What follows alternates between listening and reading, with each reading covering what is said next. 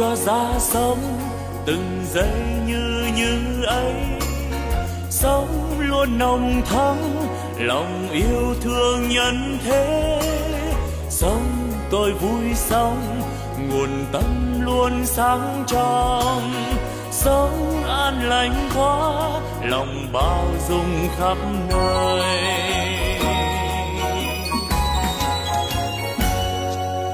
Sống tôi vui sống từng giây yêu thương quá sống tháng sống vì tha nhân nên vui sống. Phút như như ấy làm cho tâm tươi sáng. Cái như như ấy là nguồn tâm sáng soi. La la la la la la la la la la la la la la. La la la la la la la la. La la la la. Nếu hay ra thế đời ta luôn luôn mới. Sống yêu thương mãi từ nay yêu thương mãi. Sống an vui thế đời ơi ta vui sống sống như như thế mùa xuân luôn thắm tươi. Xuân mãi thắm tươi. Sống như xuân mãi, mình đang như như thế. Chính như như đó là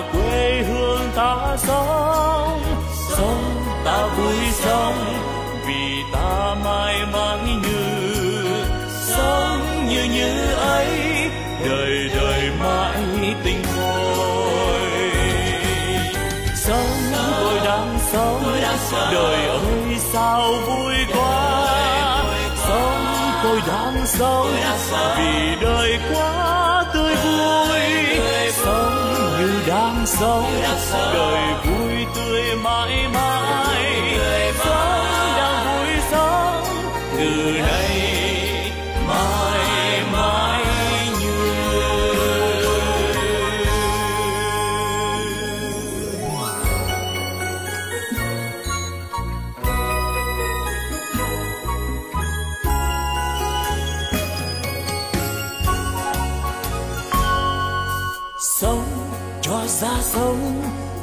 giây như như ấy. Sống luôn nồng thắm, lòng yêu thương nhân thế. Sống tôi vui sống, nguồn tâm luôn sáng trong. Sống an lành quá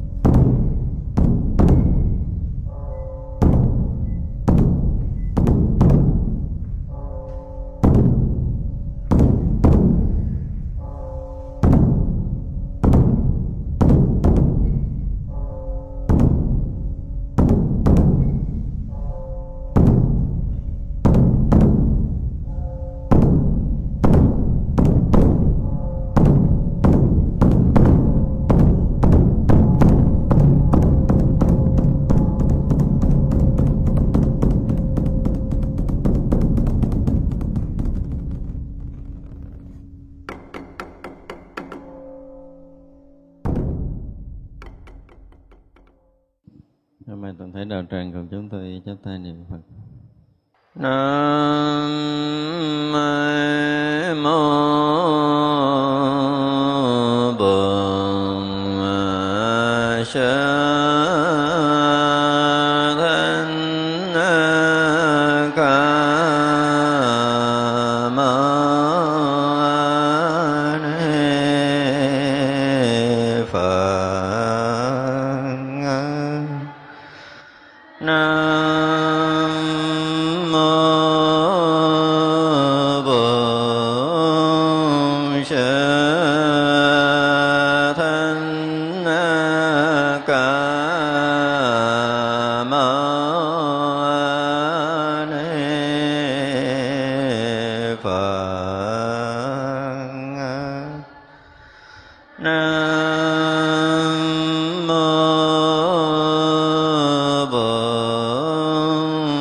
شَاءَ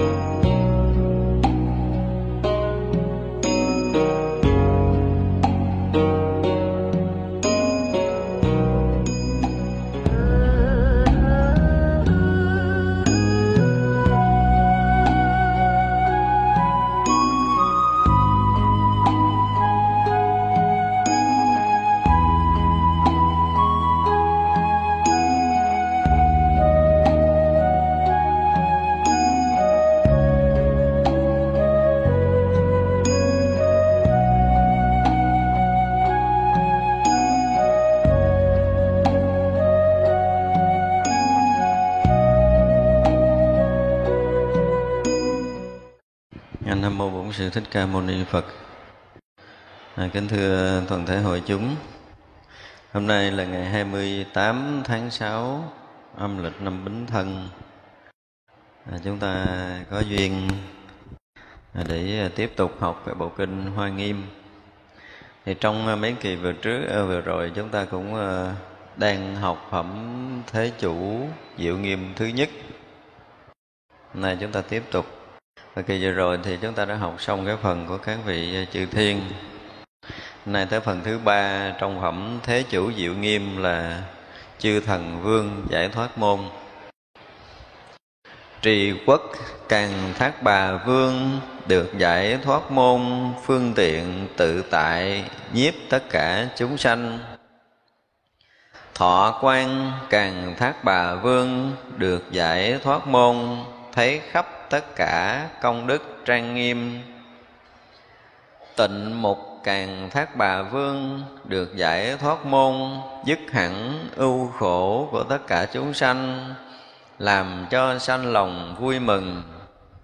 Hoa quan càng thác bà vương được giải thoát môn, dứt hẳn tà kiến mê lầm của tất cả chúng sanh hỷ bộ phổ âm càng thác bà vương, được giải thoát môn, khắp che chở, rưới nhuần tất cả chúng sanh, như mây che mát. Đây tới chư thần thì chúng ta cũng thấy là họ cũng được cái khả năng giải thoát của riêng mình, cũng giống như chư thiên không khác. Nên chúng ta thấy ờ, Ờ, trong tất cả kinh điển đại thừa thì nói là khi mà đã hội vân vân tập thì có trên chư Phật, chư đại Bồ Tát, chư vị thánh hiền, chư vị Long Thiên Hộ Pháp, Càng Thác Bà, A Tu La, Khẩn Na La, Ma Hầu La Già, Nhân Phi Nhân, vân vân. Thì thường là các bộ kinh ờ, đại thừa hay nói như vậy. Nhưng mà ở đây thì ờ, từ cái chư thiên cho tới chư thần thì cũng là những người đã đang có mặt và đang ở trong hội hoa nghiêm. Nhưng mà các kinh điển khác thì chỉ nói là càng thác bà atula khẩn na la ma hầu la già nhân phi nhân thôi. Không các vị chư thiên. Thì à, ở trong phần đầu chúng ta thấy là kể tên của một số vị đại diện cũng như ở đây bắt đầu kể tên một số vị chư thần đại diện. Thì như vậy là à, tất cả những cái người mà chúng ta thấy nếu mà bây giờ mình nhìn lại á, từ bản kinh quan nghiêm này chúng ta mới nhìn lại. Chúng ta thấy một điều là khi tham dự được pháp hội của đức phật và nhất là pháp hội hoa nghiêm thì không phải người thường có thể tham dự được. Tại vì à, như hồi đầu mình nói rồi ít ra mình phải có một trong những cái điều như các vị chư thiên ở đây hoặc là một những điều các vị chư thần ở đây nghĩa là khả năng giải thoát mình có, khả năng trí tuệ mình có, khả năng thiền định của mình có ở một cái tầng mức nào nhất định trong tất cả những cái tầng tu tập của các vị này ở đây thì mình mới có thể dự vào cái hội quan nghiêm được Thật ra chúng ta thấy là ờ, ở trong kinh nói là sinh ra đời mà được gặp Phật là gì? Là khó. Mà cái người được trực tiếp dự pháp hội của Phật là khó vô cùng. Thật ra chúng ta thấy là mình đã cách đây hơn 2.500 năm rồi.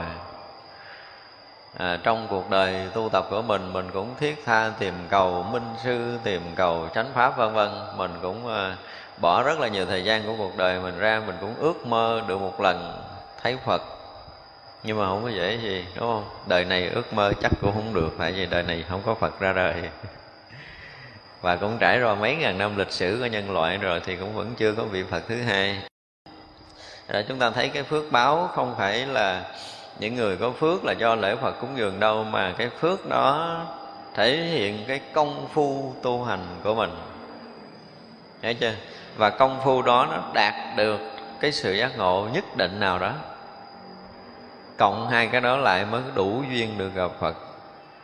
Cho nên trong đời này nếu mà ai chưa có từng tu chứng cái gì mà nói mình được diện kiến một đức phật nào đó trong một pháp hội lớn thì rất là khó. Đó nên chúng ta thấy là cái vị chư thiên này ha, đã xong rồi các vị chư thiên mình học xong rồi thì vị nào cũng có được một cái môn giải thoát này được môn giải thoát kia tức là khả năng được cái này tu chứng được cái này. Được môn giải thoát có nghĩa là khả năng đã tu chứng đã đạt được đã sống được đã làm được với cái môn giải thoát đó. Cho nên là được được giải thoát môn tức là ổng có một cái cửa đó thôi, cửa được đạt được một cái duy nhất đó và sống được cái cái đó. Đó, thì chúng ta thấy là như vị đầu tiên là được cái giải thoát môn là phương tiện tự tại nhiếp tất cả chúng sanh. Thì vị này là vị trì quốc, tức là gìn giữ cái đất nước. Thì và vua của vị trì quốc, tức là cái vị vua này, trong cái đất nước của họ có rất là nhiều chúng sanh mà đất nước không họ không phải là quả địa cầu của như mình quả địa cầu mình có tám ngàn à, tám tỷ à, khoảng 8 tỷ người thôi, thì cũng không phải là cái đất nước để họ gìn giữ đâu. Còn lớn hơn gấp tỷ lần cái quả địa cầu của mình nữa. Thì vậy là khi mà vị càng thác bà vương trì quốc này, ông có một cái khả năng là đầy đủ tất cả những cái phương tiện, chứ không phải bình thường không? Ví dụ như mình muốn nhiếp phục một người muốn thu nhiếp một người muốn điều phục một người thì mình à, sẽ mất 5 phút, 10 phút, 20 phút hoặc là một buổi nói chuyện có khi một ngày nói chuyện có khi gặp 5 10 lần chưa chắc là mình đã nhiếp phục được một người. Vậy sao cái đức của mình tu chưa đủ, phương tiện mình không đủ. Bây giờ chúng ta nói thực tế nhất là ví dụ như có những cái vị đã xuất gia trong chùa nhưng mà chưa chắc thầy trụ trì nhiếp phục được. Đừng nói ngoài ha. Nhưng mà ổng có cái khả năng không? Ông càng thác bà này có khả năng nhiếp phục tất cả chúng sanh. Nếu mà chúng sanh nào được gặp càng thác bà vương này rồi thì đều bị nhiếp phục. Tức là cái môn giải thoát này là một cái năng lực tu tập. Muốn mà à, nhất hô bá ứng đó là người đó phải có nhiều năng lực cho cá nhân mình trước. Đồng thời trong nhân quả nhiều kiếp cũng đã từng gieo duyên, gọi là ban ơn tác phước cho người ta thì nói chuyện người ta mới nghe. Như vậy là trong nhân duyên nhiều đời, nhiều kiếp, vị càng thác bền dư này đã từng tu tập, đã từng tạo phước lành, đã từng ban ơn cho rất là nhiều chúng sanh. Cho nên đời này á, ngài mới có cái khả năng nhiếp phục được tất cả chúng sanh mà khả năng nhiếp phục để người ta có thể nghe để người ta có thể làm theo ý mình để người ta có thể tu tập đúng cái chánh pháp là một cái gì đó khó lắm không phải dễ đâu. Cho nên khi một vị mà có đầy đủ đức rồi để mà gọi là à, thấy chúng ta thấy là cái cái à, cái ba cái, cái quy y ấy, của tự y tăng gì đương nguyện chúng sanh gì thống lý đại chúng. Thấy vậy thống lý đại chúng cũng rất là khó trong một cái chùa của mình thôi trong một cái nơi sinh hoạt của mình thôi, mình thống nhiếp được cái đại chúng cũng đã là khó rồi, chứ đừng nói chi tới bên ngoài. Vì vậy là cái vị càng thác bà vương này có một cái môn giải thoát là có khả năng đầy đủ tất cả những phương tiện để nhiếp phục được tất cả chúng sanh là một người cái đức độ không nhỏ. Đó là điều mà chúng ta phải biết. Đến đâu có mặt người nào thì người đó đều được vị càng thác bà này nhiếp phục vị kế tiếp là thọ quan càng thác bà vương, được giải thoát môn, thấy khắp tất cả công đức trang nghiêm. Vị này thì à, cái trí tuệ do công phu tu hành mà có được cái môn giải thoát là thấy được tất cả công đức trang nghiêm. Chúng ta không có đủ trí tuệ, chúng ta chưa hiểu hết hai cái chữ công đức và phước đức thì do cái chữ công đức này chúng ta hiểu cái chuyện gì nè, nhớ cái chuyện gì liền. Chuyện mà nổi tiếng trong nhà thiền là gì? Khi mà tổ bồ đề đạt ma từ ấn độ sang trung hoa, thì được vua lương võ đế rước về triều. Trong cái buổi mà ý kiến đầu tiên, và cũng là câu hỏi đầu tiên của một cái vị vua đã từng cất quá nhiều chùa, đã từng độ quá nhiều chư tăng, gặp tổ bồ đề đạt ma. Câu đó nó, cái cái việc cất chùa, cái việc độ tăng nó trở thành sở đắc, sở chứng của mình rồi. Cho nên là khi gặp mà đàm đạo đối thoại đầu tiên với tổ bồ đề đạt ma thì chuyện mà sở đắc sẽ đem ra hỏi trước. Đây là sở đắc cả đời của ổng rồi ông tâm quyết để ông xây dựng chùa chiền, tâm quyết để độ tăng chúng là cái chuyện không phải nhỏ. Và gần như nước lương, Trung Quốc ờ, Trung Hoa hồi xưa thì nhiều nước, nhưng mà cả cái dân của nước lương cũng như tăng ni đều mỗi lần gặp vua thì khen sao? Vua là vô lượng công đức. Nghe chưa? Nó cất được rất là nhiều chùa, độ rất là nhiều tăng. Thì như vậy vua lương của đế mới đem cái chuyện công đức của mình ra hỏi vào đại đạt ma ha thưa ngài tôi cất rất là nhiều chùa, tôi độ rất là nhiều tăng. Vậy có được công đức nhiều không? Tổ bồ đề đạt ma nghiêm mặt nhìn thẳng vua lương bồ đế, trả lời một câu rất là gọn, không công đức. Vua lương bồ đế bị sốc quá y như tát một bát nước vô mặt. Nói rằng là chẳng có cái gì là công đức cả. Nhưng mà tổ thì không phải là tổ sư thiền không có nói chuyện long vòng, không cần giải thích, nói một câu, hiểu hiểu, đi chỗ khác chơi. Tổ thì ngon như vậy chứ không phải như mình, đúng không? Mình mất thời gian không ai hiểu, nhưng mà tổ nói không hiểu cũng không sao. Thì như vậy là vua lương hiểu đế rất là khó chịu. Bản ngã nổi lên, cả tăng chúng, cả nước này, cả mấy ngàn tăng ni, biết bao nhiêu phật tử quần thần đều tuân hô ta là vô lượng vô biên công đức mà gặp cái ông thầy chùa rô ria xồm xàm mắt xanh trợn mắt, nói với ta là họ công đức, khó chịu vô cùng. Nhưng mà cũng gắng đè nén cái cơn giận của mình. Đè nén cơn giận xuống và hỏi tiếp một câu. Hỏi tiếp một câu nữa. Thế nào là đệ nhất nghĩa đế? Tổ bà đề đạt ma trả lời thêm một câu nữa là quách nhiên không thành thì lúc này vua lương võ đế vẫn không hiểu. Thay vì bây giờ hỏi là thế nào đệ nhất nghĩa đế thì người ta giảng là à, cái đế đó là chắc thật là không có cái gì có thể so sánh bằng chỗ đó là chỗ cao tột nhất gì gì gì đó của Phật pháp là cảnh giới cao tột cho tu tập tu chứng gì gì đó. Ví dụ vậy thì ở trong qua không đã từng nghe cái kiểu đó rồi. Hôm nay gặp nhà sư Ấn Độ trả lời một câu là quách nhiên không thánh chỗ đệ nhất nghĩa đế là cái chỗ không có thánh phàm chỗ rộng ràng thanh tịnh đó là không có bóng dáng của thánh phàm trong đó, nhưng mà vua lương võ đế không đủ sức để có thể nhận được câu hỏi thứ hai. Và cũng có một chút bản ngã nổi lên. Tiếp tục câu hỏi thứ ba, vua lương võ đế hỏi, đối trọng lại? Bồ đề đạt ma nghiêm mặt trả lời một câu rất là gọn và rất là hùng, hồng biệt. Vua lương võ đế không có lãnh hội được ý chỉ này. Đó là ba lời khai thị đầu tiên của vị tổ sư thứ 28 từ Ấn Độ sang Trung Hoa. Nhưng rồi, vua lương gia đế không lãnh hội nổi ý này. Và đêm đó, tổ rời nước lương sang nước ngụy và vào núi, ngồi kiết già suốt chín năm thì như vậy, chúng ta mới thấy rõ ràng là cái khả năng để thấy được gọi là công đức của một người tu Phật. Thì không phải là công đức người đó là người đó được ờ, xuất gia nhiều vị tăng, người đó cất được nhiều ngôi chùa là công đức đâu. Không phải như vậy. Đối với một vị vua bỏ tiền ra để xây chùa dễ không? Quá dễ. Và muốn mấy vị tăng vô chùa ở dễ không? Quá dễ luôn, tập hợp đoàn lính cạo đầu quan vô chùa ở là xong chuyện. Có gì công đức đâu. Nuôi cơm cho ăn rồi thành tiếng thành tâm vậy thôi và cái thời nào sử dụng thế lực để có thể xây dựng chùa chiền và đưa tăng chúng vô chùa thì cũng giống như học theo sách lương vua để vua lương võ đế thì bây giờ cũng đã nhiều nước học rồi. Nhiều nước học cái kiểu này lắm. Thì chúng ta thấy là tôn giáo sau thời vua lương võ đế đó là một cái sách lược tôn giáo rất là lớn và đã làm chuyện đó rồi. Cho nên tổ nhìn thấu được cái ruột gan của ổng không khen, nhưng mà cũng không chê, trả lời một câu là không công đức. Không? Thật ra là đến hồi mà tổ thứ sáu được người ta hỏi về công đức thì tổ sẽ giải thích theo một kiểu khác.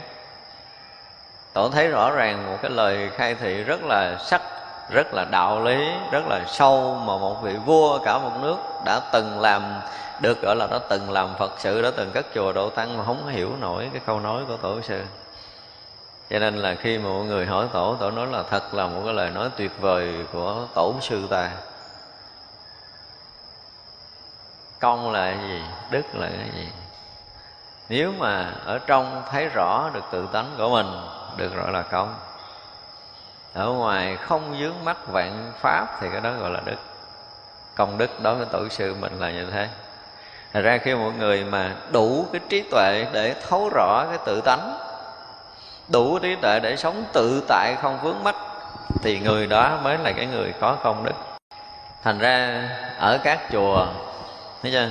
Chúng ta để ý quý vị phật tử đây chúng ta cũng đã từng đi cúng dường các chùa rồi đúng không? À, trước một cái đại lễ có một phật tử đứng ra tác bạch cúng dường ví dụ cúng dường đại lễ du lan hay gì đó thì à, vị đáp từ sao? À, hôm nay công đức của phật tử vô lượng vô biên không phải đâu, công đức. Mà cúng dường thì chưa được gọi là công đức. Đối với tổ sư là phải thấy tánh mới được gọi là công. Trong phải thấu rõ tự tánh. Ngoài đối với dạng pháp tương tận, không có một cái chỗ dính mắt thì chỗ đó mới được gọi là công đức. Đó, thì vậy là khi một người thấy được công đức một cách tường tận như cái vị thọ quan càng thác hòa này thì người đó rõ ràng là người thấu tột tự tánh, có một đời sống tự do, tự tại giải thoát nhưng mà rồi lại còn thêm hai chữ là công đức trang nghiêm nữa. Vì vậy là không có cái gì có thể trang nghiêm, không có cái gì có thể thanh tịnh, không có cái gì có thể đẹp, không có cái gì có thể hay bằng tự tánh. Đó là cái điều mà tất cả những người tu phật sẽ thấy. Không? Có một vị tổ sư nói một câu là gì? Đại đạo thiên nhiên tối kỵ trang hoàng. Tại vì nếu mà mình đem cái tâm thức của mình mình nói là mình làm à, cho tự tánh nó sạch mà nói mình làm cho tự tánh nó đẹp mà nói mình làm cho tự tánh nó hoàn thiện là một cái gì? Một cái người chưa có đủ cái trí tuệ phật đạo. Chứ còn đối với cái đại đạo nó gần như là toàn mỹ, toàn bích nếu có một cái ý niệm muốn trang hoàng, ha, ý niệm muốn làm đẹp cái chỗ đạo lý, ý niệm muốn làm thanh tịnh tất cả những ý niệm đó là những cái ý niệm sai lầm. Mà chúng ta làm sao để mình đừng có bị vướng mắc với phàm trần, để cái trí mình được sáng lên, để mình thấu tột được cái đại đạo tuyệt mỹ, toàn bích. Để mình có thể sống một cách trọn vẹn trong đó mà không có cái ý phải làm thêm do đó, sau khi mà nói tới cái chuyện của một cái người học phật mà ngộ tánh rồi, gọi là đốn ngộ rồi, thì không có nói cái chuyện tiệm tu. Đốn ngộ mà nói chuyện tiệm tu là biết rằng người đó chưa có ngộ gì hết trên lý thuyết thôi, có thể hiểu được tự tánh. Dụng từ chính xác là hiểu được tự tánh bằng ý thức. Qua kinh nghiệm học, hiểu thì người đó có thể đúc kết ra một cái kiến giải cho mình tự tánh như thế nào đó. Và, ủa, tại sao mình hiểu tự tánh vậy mà mình còn vọng tưởng, hiểu tự tánh vậy mà mình còn vọng tình, hiểu tự tánh vậy mình còn dướng mắt cho nên phải tu? Thành ra là nói chuyện đốn ngộ tiệm tu có nghĩa là người đó chỉ là cái người hiểu và ý thức này dụng từ giải ngộ tôi cũng chưa có đồng ý nữa. Hiểu qua ý thức thôi chứ đừng nói là giải ngộ, không có nói từ ngộ ở đây được, mà là hiểu mới chính xác người nào mà còn khởi tâm tu hành thì biết rằng mình còn ở trong tầng của kiến thức. Nên biết như vậy. Khi người ta đã bước ra ngoài kiến thức để hòa nhập vào tự tánh rồi là không có nói tới cái chuyện tu ở trong đó. Không nói chuyện tu. Nếu mà còn một mãi may tu hành, tức là còn mãi may dính mắt, mà còn mãi may dính mắt là khắp thế gian này sẽ dính mắt.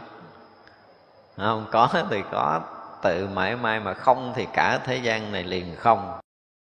Đó, cho nên chúng ta mới thấy được cái công đức của một cái người mà thực sự thấy được cái tự tánh thì gần như là trang nghiêm, thanh tịnh một cách tuyệt đối, không có còn gì có thể bàn. Còn khi mà chúng ta thấy còn thiếu thốn, khi chúng ta còn thấy chưa đẹp, khi chúng ta thấy còn chưa có đủ, chưa có hoàn mỹ gì gì đó thì biết rằng chúng ta chưa thấy đúng. Thật ra nói mình à, học đạo hết chưa? Nếu như chúng tôi ờ, cũng mới vừa nghe một người trình bày kiến giải là ờ, thưa thầy, con là coi như con đã nhận ra được cái tự tánh rồi. Con có cái thường tri, con không có phân biệt, không có so đo khi rõ biết mọi duyên cảnh này nọ kia đủ thứ. Nói vậy nghe hay quá rồi, thấy không? Nhưng mà sau đó hỏi một câu khác. Hỏi câu khác là mình thấy lộn xộn liền đã thấy đã biết như vậy rồi thì còn cái gì để bàn không? Nói rồi, hết chuyện để bàn rồi. Nhưng mà do mình không thấy, không biết như vậy, cho nên mình mới lo lắng là mình thấy như vậy nó đúng chưa? Thấy như vậy nó phải chưa? Rồi sao hòa nhập trong đó? Tôi nói vậy là hiểu chưa phải là thấy hiểu mà ý thức thì thấy mình với tự tánh còn cách xa.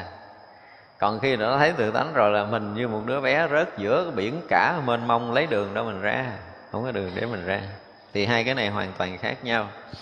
Cho nên mọi người mà thấy được công đức, có nghĩa là họ rất là rõ về cái tự tánh thanh tịnh, vốn tròn đủ từ xưa nay của tất cả chúng sanh. Đó là đức tánh thanh tịnh tròn đầy. Không có thiếu thốn cái gì và không cần phải thêm cái gì, không cần phải bớt cái gì, vì nó giống thanh tịnh rồi. Thêm vô cũng không được mà bớt ra cũng không biết, bỏ đi đâu. Thì đó là cái người thấy rõ được tự tánh của mình tịnh mục càng thác bà vương được giải thoát môn dứt hẳn ưu khổ của tất cả chúng sanh, làm cho sanh lòng vui mừng.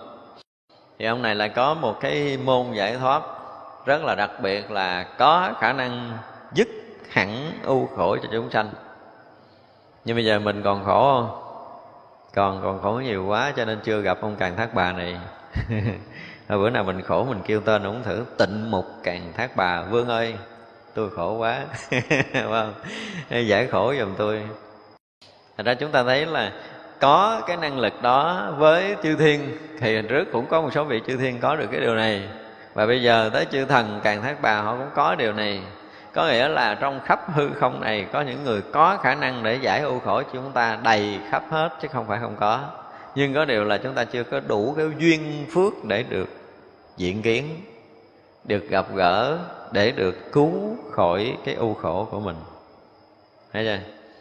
Đó cũng như là các đoạn trước nói là cái gì, hào quang của Đức Phật chiếu khắp mười phương pháp giới thì chúng ta là một trong những cái điểm rất nhỏ trong cái pháp giới mười phương này là hào quang Đức Phật đang chiếu tới. Và nhận được cái hào quang đó thì chúng ta sẽ được an vui giải thoát, nhưng mà chúng ta chưa nhận được. Mà mình chưa nhận được thì mình nói Đức Phật thương người này không thương tôi ha, cũng giống như ông Càng Thác Bà này nó ông dứt hẳn các khổ cho chúng sanh đem cái sự an vui cho chúng sanh. Mà tôi bây giờ còn khổ quá thì vậy là rõ ràng ông không có từ bi ông không có giúp tôi. Muốn giúp lắm nhưng mà mình sao mình lấy tay mình xô ổng ra mình lấy cái gì mình bịt lỗ tai mình lấy gì bịt mắt mình không chịu thấy mình không chịu nghe. Thì người ta có giúp mình giúp đâu được đâu. Đúng không? Mình có bịt tay bịt mắt không để không thấy không? Chúng ta đang làm chuyện đó ha. Giống như hình mấy con khỉ lấy hai tay bịt mắt bịt tay trở thành cái pháp tu. Hồi đó tôi, tôi nhớ tôi ở trong thiền viện quý thầy cũng hay đem mấy cái hình nó về chân chân chân chân chân để dài dài cửa sổ rồi. Tôi lén lén tôi lụm tôi bỏ một đơn hết. Cái kiểu lấy hai tay có con khỉ lấy hai tay bịt mắt có hai tay bịt lỗ tai kiểu như là căng để làm sao mà đừng dính với trần căng không dính trần mà nhắm mắt vậy không dính sao? Không dính trần, bịt lỗ tai không dính sao? Nhưng mà rất là nhiều người lại thích những cái hình ảnh đó. Đó thật ra chúng ta mới thấy rõ ràng là chúng ta đang bịt mắt, bịt tai để chúng ta không muốn thấy sự thật. Nhiệm màu đang xảy ra nơi mắt, nơi tai chúng ta. Chứ không phải là pháp tu, mà là do nghiệp của mình nó dày đến cái độ mình che để mình không thấy được cái ánh sáng nhiệm màu của Phật pháp không, cái nghiệp của mình nó dày đến độ mà cái lỗ tai chúng ta không nghe được những âm thanh thanh tịnh của chư Phật mười phương đang diễn thuyết tất cả các kinh điển lớn trong khắp pháp giới mười phương này không có dừng nghỉ phút giây nào mà mình không nghe được.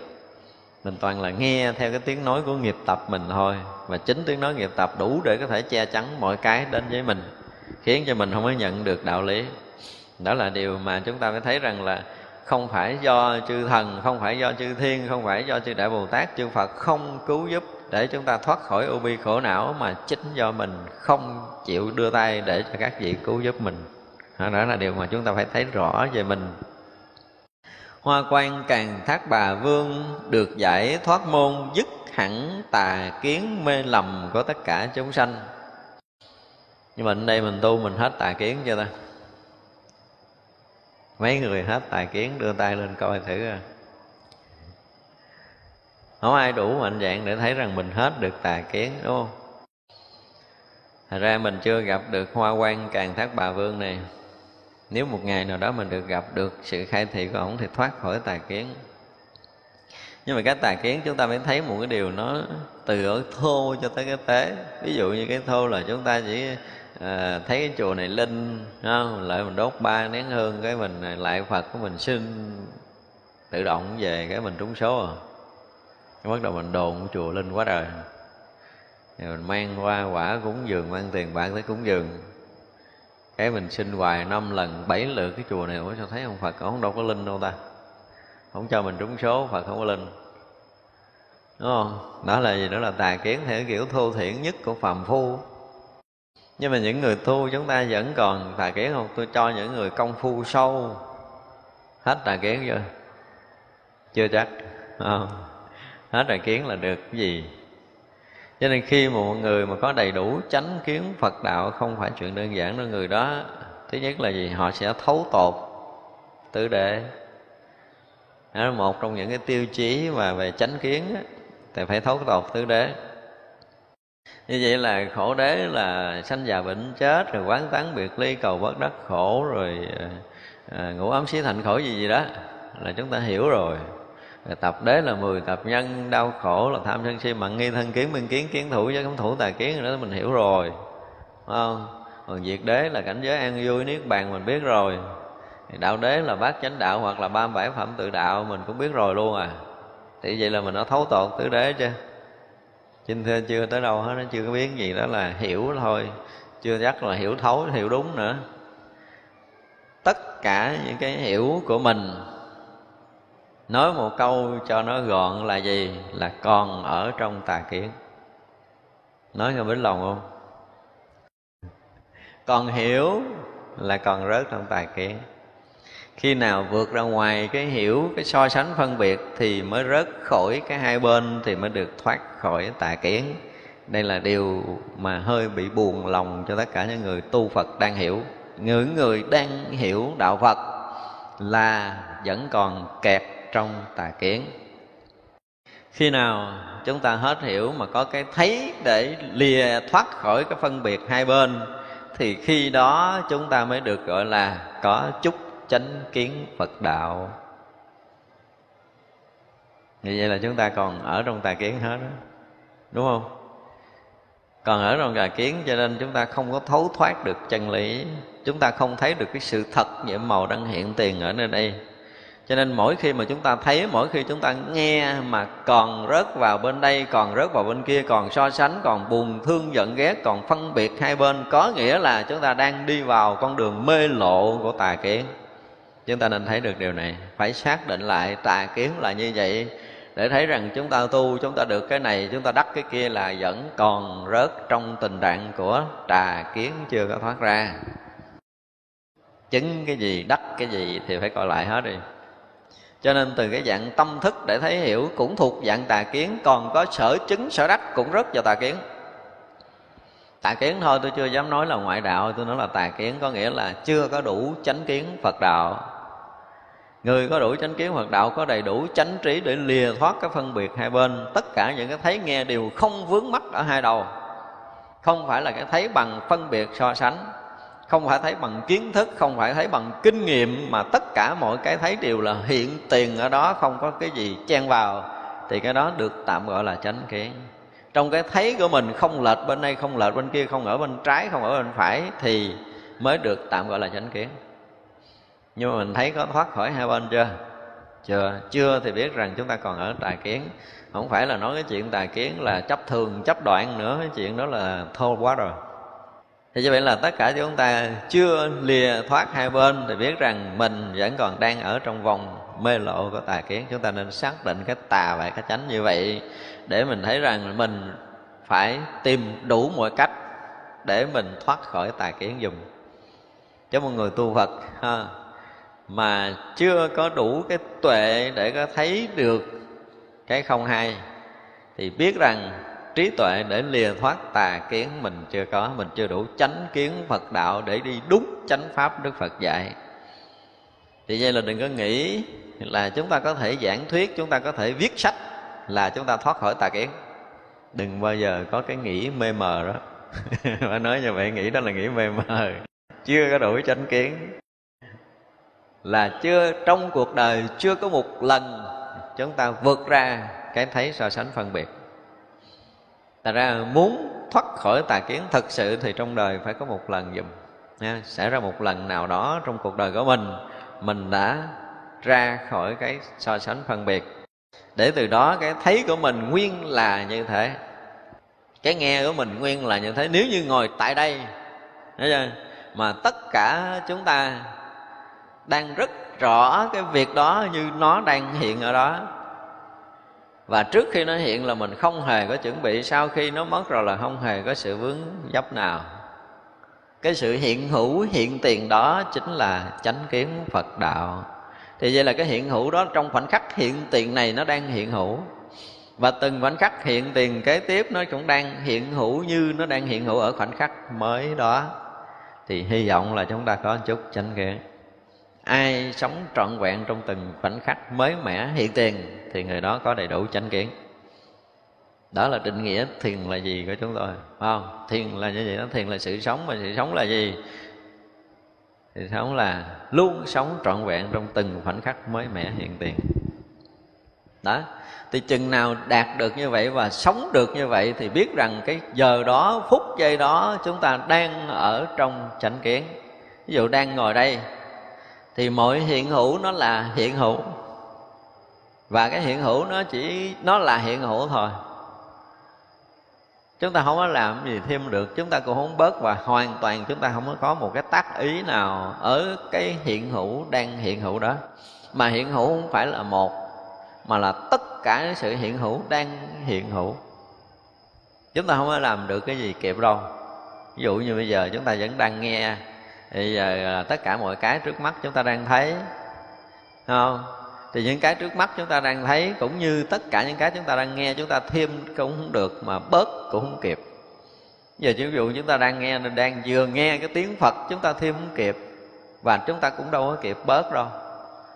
Mà cái việc làm cả một cái cuộc đời của mình, cái chuyện mình làm không kịp, mình làm không được mà cứ cố làm hoài không hiểu tại sao mình không có giật mình thấy ra một cái chuyện là nghe cái âm thanh đó mình chấp giữ đâu có được đâu. Chấp giữ rõ ràng là không có được. Nghe cái âm thanh đang hiện hữu này chúng ta giữ không được mà chúng ta bỏ còn không được nó cũng không cần mình bỏ. Giữ thì rõ ràng là không có ai có khả năng giữ rồi. Nói là, là có máy thu âm để lưu lại. Không? thu âm lưu lại nhưng mà khi nó phát ra thì nó cũng là một âm thanh phát ra. Và ngay tại đó nó không có còn cho nên là cái gì đó? Đương xứ xuất sanh, tùy xứ đoạn diệt. Tất cả vạn pháp đều là như thế. Ngay tại chỗ đó, ngay chỗ cái không đó nó hiện hữu và cũng ngay cái không đó nó đoạn mất.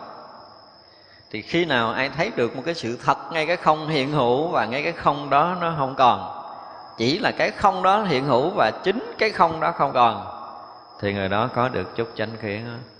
Còn thấy khác đi là tà kiến thì vì cái này là hơi bích lòng dữ á không? Từ trước đến giờ chúng ta thấy tà kiến là chấp thường, thấy tà kiến là chấp đoạn thì thường quá rồi. Cái chuyện đó là chuyện của mấy bản kinh khác nói, nhưng mà bản kinh là hoa nghiêm, không thể chấp nhận cái chuyện tà kiến thông thường như vậy được. Tới bản kinh ra nghiêm là một đỉnh điểm của trí tuệ. Đức phật đang ở trong cảnh giới tỳ lô giá na để nói thì những người đã tham dự trong pháp hội này thì không phải là người phàm. Không phải người phàm. Đang nói tới cái chuyện của các cái bậc cao thủ. Ở trong pháp hội an nghiêm, cho nên nói là chánh kiến của các vị này là lìa thoát phân biệt hai bên, luôn hiện hữu ở hiện tiền. Phải dùng cái từ như vậy.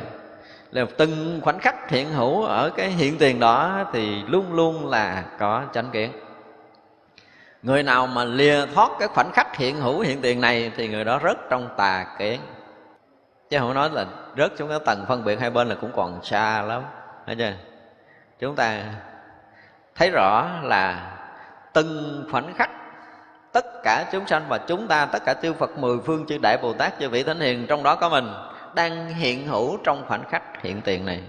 Và khi nào chúng ta thực sự hiện hữu ở khoảnh khắc hiện tiền này, thì khi đó là chúng ta thấy được cảnh giới tỳ lô giá na của chư Phật đang hiện hữu ở đây. Và cảnh giới đó là gì? Cảnh giới là ngay cái không mà hiện thành có và cũng ngay cái không đó mà cái có đó nó mất. Cũng là cái không đó thành có thành không. Đó cho nên ta nói sắc không phải không không phải sắc sắc tức là không không tức là sắc. Phải thấy ra được cái khoảnh khắc này. Thì khi đó chúng ta mới được tạm gọi là thoát khỏi tà kiến nha. À, cái tà kiến của quan nghiêm có một cái gì khác? Hỷ bộ phổ âm càng thác bà vương được giải thoát môn khắp che chở rưới nhuần tất cả chúng sanh như mây che mát. Ông này thì có khả năng che chở rồi bảo hộ, ví dụ như ờ, bữa nay mình ờ, đi chùa, trên đường mình chạy xe, cái thấy xe chạy cái veo qua, xém một chút nữa mình đụng, nhưng mà tự nhiên có cái duyên gì, cái nó lách qua được cái mình không bị tai nạn gì hết cái mình nói Ồ, nhờ Phật độ mình nữa nhau nhưng có khi không phải Phật độ mà ông càng thác bà này ông độ. Tức là cái khả năng ông có thể che chở ờ, bảo bọc và gìn giữ mình để cho mình được à, bình an trong một ngày mình mới phát thiện tâm đi nghe ông thầy tại gia hải giảng. Có khi nó là như vậy. Thì vậy là cái sự che chở bảo bọc để cho chúng ta có được một cái phút giây bình an trong đời sống này khi chúng ta phát khởi một thiện tâm để ta làm một cái điều gì đó thì nó liền sẽ có cái điều đó. Nhưng chúng sanh không phát khởi thiện tâm sẽ được, có được cái sự che chở không? Xin thưa là có. Lúc nào chư Phật, chư Đại Bồ Tát, các vị thánh hiền, chư thiên và các vị chư thần này cũng đều có cái tâm bảo hộ và che chở mình hết. Có điều là mình đủ cái duyên để tiếp nhận được cái sự che chở bảo hộ này hay không? Đó là điều mà chúng ta phải thấy cho nên là khi mà chúng ta đọc tới những cái điều này, cái tự nhiên mình thấy, ủa, tôi đâu có che chở hay đâu. Mới hồi sáng ờ, mới tính đi ờ, đi chùa, nghe pháp mà mới có rửa mặt, xây ngang cái cái mặt mình cọ vô tường trậy miếng mặt xấu này, không có đi. Vậy là không ai che chở mình, đúng không? Không phải là không có sự che chở, nhưng mà tại cái nghiệp mình tới hồi nó lộ cái mặt nó ra. Tới lúc đó rồi, đáng lý là mình phải sức luôn cái miếng thịt, nhưng bây giờ chỉ trầy sơ sơ thôi thì nó cũng là sự che chở không có sự che chở, là sức nguyên cái răng nữa. Ví dụ vậy. Vậy là có đôi lúc chúng ta xảy ra một cái chuyện á, nhiều khi mình cũng phải suy nghĩ theo một cái chiều rất là xấu. Đúng không? Ví dụ như bây giờ có những rất là nhiều người phật tử nói là, tôi cả một cái đời của tôi chưa biết đi chùa, rồi à, tất cả những khóa tu tôi đều à, tham dự, lễ phật, sám hối, tọa thiền, tụng kinh gì gần như tôi tính tấn tôi tu hết. Nhưng mà sao tới giờ này tôi cũng vẫn còn khổ thì mình phải nói làm sao? À, nếu mà cái khổ đó ừ, giờ này tôi còn khổ là gì? Tôi cũng không thấy phật giúp đỡ tôi được cái gì chẳng thấy chư thần chư thánh gì hiện hữu giúp tôi hết. Như vậy là nhìn theo chiều xấu nhưng mà nếu chúng ta nhìn theo chiều tốt nếu mình không có tinh tấn tu hành nếu mình không lễ phật tụng kinh mình không có từng cúng dường chư tăng mình không từng làm những điều phước thì giờ này chắc gì mình ngồi yên đây không? Mình có đặt lại câu hỏi đâu chắc chưa? Chưa chắc à. Giờ mình ở đâu ở dưới kia kìa. Đó. Thì mình cũng phải thấy được một cái sự thật. Mặc dù là mình muốn một cái chuyện khác, nhưng mà cái điều mình đang mong muốn nó vượt quá với cái phước của mình. Mà nó đã vượt quá với cái phước của mình thì không thể ngồi đó trách được. Như hôm trước chúng tôi có kể một câu chuyện á. Mà đây là một câu chuyện sống động mà chúng tôi cần phải kể lại ha một câu chuyện thật. Tôi tiếp xúc với một cái người phật tử người đó là hứa là sau khi mà thầy giúp con xong cái chuyện này ha con hứa là con sẽ xây xong cái chùa thầy không còn có cái công trình nào con không cúng hết. Nghe mới mà mới vẽ bản vẽ lên chuẩn bị xây chùa nghe chuyện này là vui lắm vui trong bụng lắm thích lắm muốn làm trời ơi. Đâu có dễ gì kiếm được tiền để xây cái chùa. Có một người hứa cúng hết thì vậy là cả như mình khỏi có lo về mặt kinh tế chỉ có lo về mặt kỹ thuật về, về mỹ thuật thôi thì rất là yên tâm con nói là cái chuyện của con làm á, không phải là có lợi cho bình thường gia đình dòng họ con, mà lợi cho quốc gia, dân tộc, ghê gớm lắm. Chuyện lớn lắm. Chuyện chuẩn bị mà, gọi là, lấy một cái kho vàng vô tận, vô biên gì ở đâu á, ghê lắm. Mà con là người có sứ mệnh làm chuyện đó nữa chứ. Sứ mệnh lớn nhưng mà tôi nhìn tôi thấy rõ ràng là với cái số tiền của của cái người đó đang nói thì họ không đủ cái cái phước họ không đủ tải được một phần ngàn cái số tiền này nữa. Thì làm sao mà lấy được số tiền như đang nói? Một á, là bị người ta gạt rồi tới đây nói theo cái kiểu mà ở trên mây hai là người này có nhiều cái tham vọng quá. Thật ra thì kêu mình à, làm gì đó, ví dụ như đưa tên cho thầy cầu an, rồi thầy chú nguyện con để con phải làm, thì tôi nói đương nhiên là cái chuyện đó cầu an cô tôi tôi sẽ cầu an. Chú nguyện thì tôi cũng chú nguyện, nhưng mà tiền thì tôi cũng không hy vọng lắm. Mình giáo bộ mình nói vậy để cô biết. Cô nói là sao không hy vọng này chắc ăn trong tay rồi, chuẩn bị ký hợp đồng rồi mà sao không hy vọng? Tôi nói là không biết làm sao, giờ tôi thấy nó cũng còn hơi xa. Thì cô trở lại lần hai, trở lại lần ba, trở lại lần tư rất là nhiều lần, trở lại đây cuối cùng, sau một năm quay trở lại mặt mày nhăn nhở thưa thầy, tới đây gặp thầy lần này, lần sau cùng con không tới chùa thầy nữa. Tôi ủa sao lạ vậy? Mới phát tâm dũng mãnh bây giờ, hộ pháp mà chùa mà sao không tới nữa? Nói con giờ con hết tin phật rồi, phật không có linh. Năm mấy nay con cầu cái số tiền đó mà không có. Tôi nói là xin lỗi cô cô ở trên trời xuống đây, cô còn chưa có số tiền đó, đừng nói là mình ở dưới đất có nghĩa là những cái điều mà mình muốn có ngang với cái phước mà nó không phước, đó là phước trời. Phước mà hàng tỷ tỷ đô, không phải là phước của người phạm. Rồi tự nhiên cô là người bình thường có muốn nắm sở hữu trong tay số tiền hàng tỷ tỷ đô đó. Bây giờ cầu mấy năm cũng được, cái nghỉ chơi với phật luôn à. Có những người như vậy đó. Có những người thật sự ở trong tình trạng đó đó. Mà không phải ít nhân số này thì thật sự không phải ít mình nói như vậy để mình thấy rằng là khi mà mình mong muốn một điều gì trong cuộc đời này mà không được, thì mình biết rằng cái phước mình chưa đủ để có thể thọ dụng được cái điều mà mình muốn. Chúng ta nên biết như vậy. Tức là mình không có thể hưởng được cái gì quá với cái phước của mình đâu. Vì vậy có đôi lúc chúng ta có những cái cầu, những cái mong, những cái chờ đợi mà chúng ta không có đạt được, chúng ta đừng có nên nản lòng mà phải coi lại mình, phước mình đủ để có thể đạt được cái điều mình mong cầu chưa khi mà chúng ta mong cầu không được thì biết rằng cái phước mình chưa tới. Cái gì mà là của mình thì không bao giờ nó nó mất. Cái gì mà không phải của mình thì đừng có tranh giành. Phải chưa? đó là cái câu mà để mình có thể yên tâm, để mình sở hữu cái phước mà mình xài cho nó vừa đủ mong cầu quá lớn so với phước báo. Có khi chúng ta bị tổn phước nữa chứ. Đó là một điều để chúng ta thấy. Tự nhiên cái mình có một cái phát khởi gì cũng lớn lao ghê gớm. Mình cầu mình được cái này, mình sẽ làm cái này, được kia làm kia. Đó là phát tâm của mình thôi. Nhưng mà phát tâm chưa làm thì vẫn chưa có phước. Mình phải làm cái gì đó để phước mình từ từ lớn lên, để mình được cái mà mình muốn. Thành ra muốn được cái sự mà che chắn, được chở che của các vị thì ít ra là chúng ta phải là ai, chúng ta đã từng làm cái gì để cái phước báo chúng ta sẽ được cái sự che chở. Thấy chưa? Thật ra là khi mà gặp một cái chuyện gì trong cuộc sống mà nó có cái sự bất trắc nếu mà chúng ta là cái người theo cái nhìn tích cực. Thấy không? Thấy nhìn tích cực, ví dụ như hồi nãy mình nói là à, tại sao tôi đi chùa lễ phật tụng kinh rồi mà tôi cũng gặp khó trong cái việc làm ăn buôn bán hoài tôi chỉ mong rằng tôi đi chùa tôi cúng tam bảo lần này tôi về tôi buôn may bán đắt hơn. Nhưng mà không biết bao nhiêu lần mong vậy rồi vẫn bán ế à. Vậy phật không linh phật không phù hộ mình chư thiên chư thần không phù hộ mình. Vậy là bắt đầu lần lần ít đi chùa bắt đầu đi đi, đi cúng đình hay là đi cúng mấy chỗ nào linh linh á. Đồn linh linh cái đi cúng cầu sao cho nó linh. Đó thì cái điều mà mong mỏi đó có khi cũng có thể xảy ra đó là nếu mà nói về nhân quả thì chúng ta nói làm sao?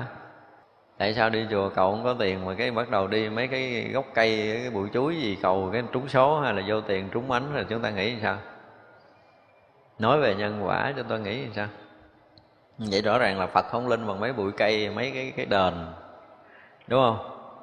Tới đền cúng nhiều tiền hơn vậy là mang đắt hơn, rồi có bùa, có phép đó linh nữa, vân vân có nhiều người có suy nghĩ đó. Đó là suy nghĩ của tà kiến thực sự. Chúng ta đâu có thấy rằng, nếu như mình không có những ngày đi chùa lễ phật, thì không phải là ngồi đây mà bán bán ế đâu. Coi chừng ngồi ở chỗ nào á, để người ta cho cơm ăn từng bữa chúng ta phải nghĩ vậy chứ. Nhờ mấy năm, mấy tháng mình đi chùa lễ phật, bây giờ được ngồi bán cũng có cơm ăn mà không phải đi sinh chứ không phải lết lết ngoài đường, không phải bị nhốt một chỗ, vân vân. Tất cả những cái đó mình phải thấy. Cho nên khi mà chúng ta làm bất kỳ một cái điều thiện, điều lành nào đó, thì đương nhiên là nhân quả phước báo chúng ta nó đã có. Nhưng mà nhân quả phước báo đó có khi nó trổ ngay trong đời này, có khi đời khác nó trổ. Và khi chúng ta đang sống trong đời sống hiện tại này, thì chúng ta thấy nhân quả nó từng từng đoạn từng đoạn nhỏ thôi. Nói chúng ta thấy từ sáng tới giờ thôi nè, ha khi chúng ta đã phát tâm đi chùa, thì thấy bao nhiêu ngàn cái nhân quả xảy ra trong cái đoạn đời sắp tới của mình, chứ không phải là một, đúng không? Từ lúc mà chúng ta phát khởi cái tâm đi chùa, thì từ đó đến giờ bao nhiêu cái thiện, bao nhiêu cái ác xảy ra nơi lòng mình? Bao nhiêu cái thiện, bao nhiêu cái ác tính nổi không? Tiếng đồng hồ thôi, rất là nhiều cái chuyện thiện, rất là nhiều chuyện ác thì chuyện thiện trong tương lai nó sẽ xảy ra quả báo thiện, chuyện ác trong tương lai nó sẽ xảy ra quả báo ác là chúng ta gần như là chúng ta chìm nổi linh đinh trong một ngày nhiều lận chúng ta chưa bao giờ giữ được một tiếng đồng hồ thuần thiện, giữ được một ngày hôm nay thuần thiện mà, đúng không? Thì cuộc đời chúng ta phải chìm nổi thôi. Ra những cái đoạn mà chúng ta cầu phật mà không được kết quả là những cái đoạn nhân quả mà xấu ác của mình nó xảy ra trong những đời kiếp trước thì chúng ta đang sở hữu cái đoạn nhân quả xấu ác đó. Cầu phật thì nhân quả xấu ác nó vẫn phải tới với mình chứ đã. Thấy chưa? Tới ngày nó hết cái đoạn nhân quả xấu ác rồi, chúng ta chuẩn bị trổ quả thiện rồi, cái đi ra cúng lại lại gốc cây, cái tự nhiên cái chỗ đó ừ, cái mình về mình làm ăn đắt mình buôn bán đắt, cái mình có tiền nhiều. Cái mình nói, ồ xài gốc cây nó linh hơn chùa. Đồn rần lên, cái bắt đầu dựng miễu đồ thờ ở ngoài đó, cúng lại tùm lum thì cuối cùng mấy người kia lại cúng đâu ai được cái gì. Có mình mình được à. Rồi cái mình lại chê ngược người ta, nói mấy người không có phước gán tu đi. Thì cuối cùng cũng xuống người ta tu thôi. Đâu còn đường nào khác đâu, cũng xuống người ta tu. Tu chừng nào có phước thì chúng ta sẽ được những cái điều may mắn trong cuộc sống của mình, được sự che chở, bảo bọc của chư thiên, chư thần. Thì cuối cùng cũng là chuyện tu à. Thật ra chúng ta thấy có nhiều khi mình đi câu bói á mấy ông thầy bói nói là à, cái gì anh hay là chị á, là bị à, sắp sửa bị cái chuyện này sắp sửa bị chuyện kia chuyện nọ thấy chưa? À, cái, cái, cái, cái, cái, cái, cái đoạn đời sắp tới nó không có tốt thôi về gắng làm phước gắng tu đi nha. Tôi đố thầy bói nào mà không nói câu đó. Thì cuối cùng cũng xuống người ta tu thôi không có còn đường nào khác hết trơn thôi ngay từ đầu thì mình là phật tử mình đi tu cho rồi đi nghe những cái băng giảng nghe phật pháp để mình tu là chắc nhất. hiểu rõ nhân quả để mình thấy rõ ràng là trong cái đời sống mình được cái gì, mất cái gì thì nó gắn kết với nhân quả, nghiệp báo của chính mình. Phải nói với con như vậy. Tất cả mỗi mỗi một cái việc nhỏ, rất nhỏ xảy ra trong đời sống hiện tại của mình đều có một cái gì đó tương quan, tương tục với nhân quả, nghiệp báo của chúng ta trong muôn dạng kiếp. Không phải chuyện xảy ra đây là chuyện xảy ra ở đây đâu. Không có. Nó dính hằng hà theo số kiếp gì trước của mình khi mà chúng ta chỉ cần ngồi đây một phút thôi, đừng nói ngồi lâu. Không có cần phải nói ngồi tới hết một cái buổi để nghe giảng đâu. Thì rõ ràng là đã có nhân duyên, nhân quả trong rất là nhiều đời, nhiều kiếp, bây giờ mới được tới ở đây một phút thôi. Rồi nghe cũng không có khoái lắm, đứng dậy bỏ đi về. Nhưng cũng đã kết duyên mới nữa rồi đó. Thấy chưa? hai duyên. Một cái duyên là kết với cái duyên cũ để lại đây nghe được ba tiếng. Và kết cái duyên mới là không thích. đứng dậy đi về cũng có nhân quả không thích chứ mà nghe pháp mà không thích nó vẫn có cái nhân quả của cái không thích nghe pháp đó. Thì vậy là đợi đời khác gặp nhau tiếp.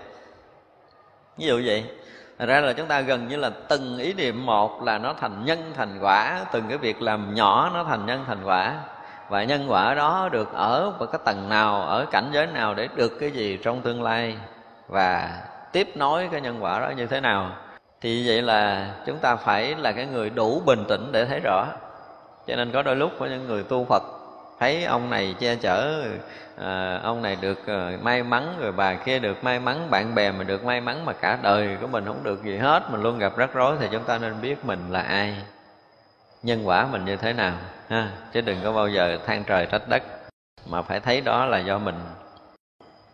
Có một cái chỗ khác tôi nói là tại vì mình muốn mình muốn nhiều đời quá nó không tới, đời này nó mới tới. Đúng không? Ví dụ như bây giờ mình à, đang làm ăn làm ăn rất là ngon lành à, coi như là gần như làm ở đâu được ở đó. Và gom tiền gần như thành núi rồi, tự nhiên thất bại, trắng tài mà lúc mình bắt đầu có tiền thì lúc đó mình bắt đầu đi làm phước mới ghê chứ. Thấy chưa? Làm có tiền như làm phước. Thì đi ờ, cúng chùa, đi ờ, đắp lộ, đi làm trường học rồi đủ thứ hết. Cuối cùng thất bại trắng tay. Buồn không? Buồn, suy nghĩ tôi kiếm bao nhiêu tiền tôi đi làm phước mà bây giờ nó trắng tay rồi. Thì nghĩ là thấy chuyện làm thiện, làm phước cũng chẳng có ích gì cho mình. Nghĩ chuyện đi chùa, đi truyền, cúng chùa, cúng truyền chẳng ích gì cho mình.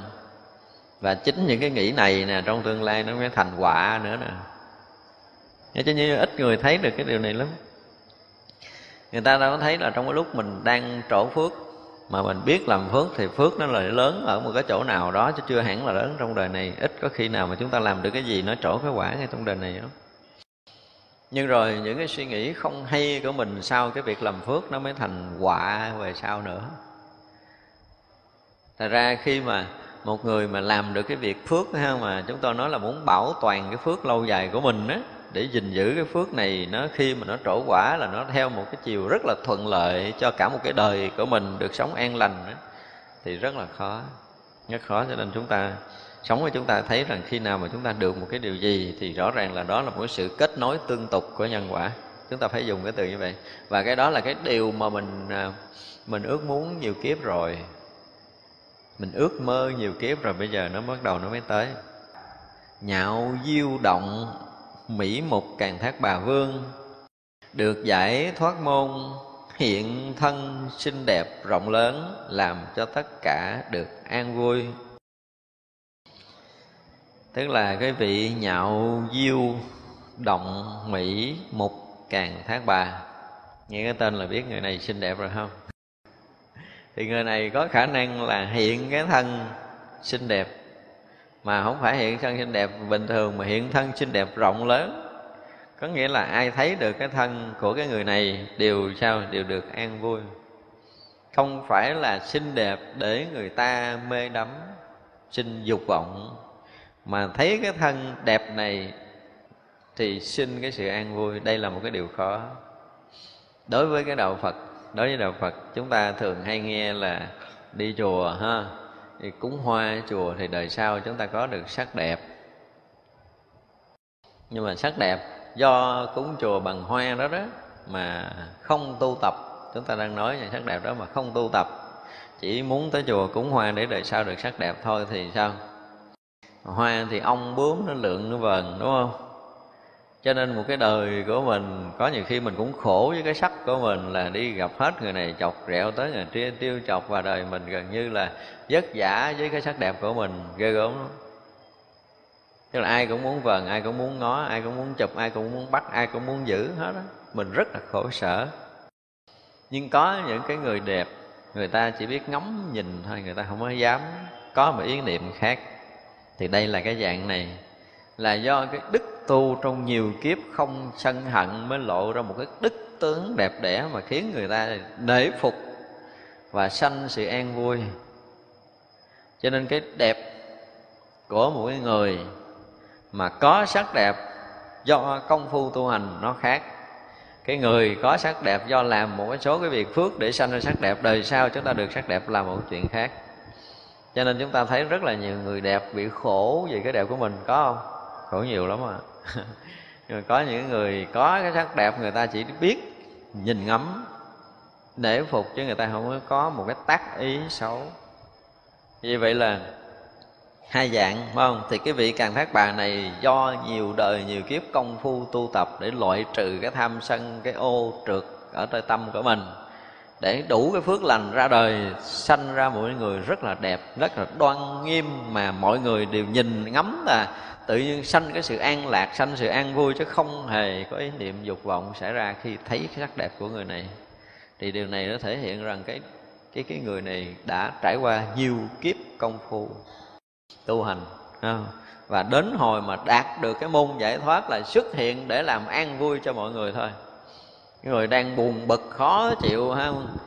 Đang gai gắt với mọi người người này xuất hiện cái tự nhiên cười, hết xóa đi được cái sự bực bội, tức tối, khó chịu nơi lòng mà được cái sự an lạc vui tươi thì đây là một trong những cái bài pháp rất là sống động, bài pháp sống.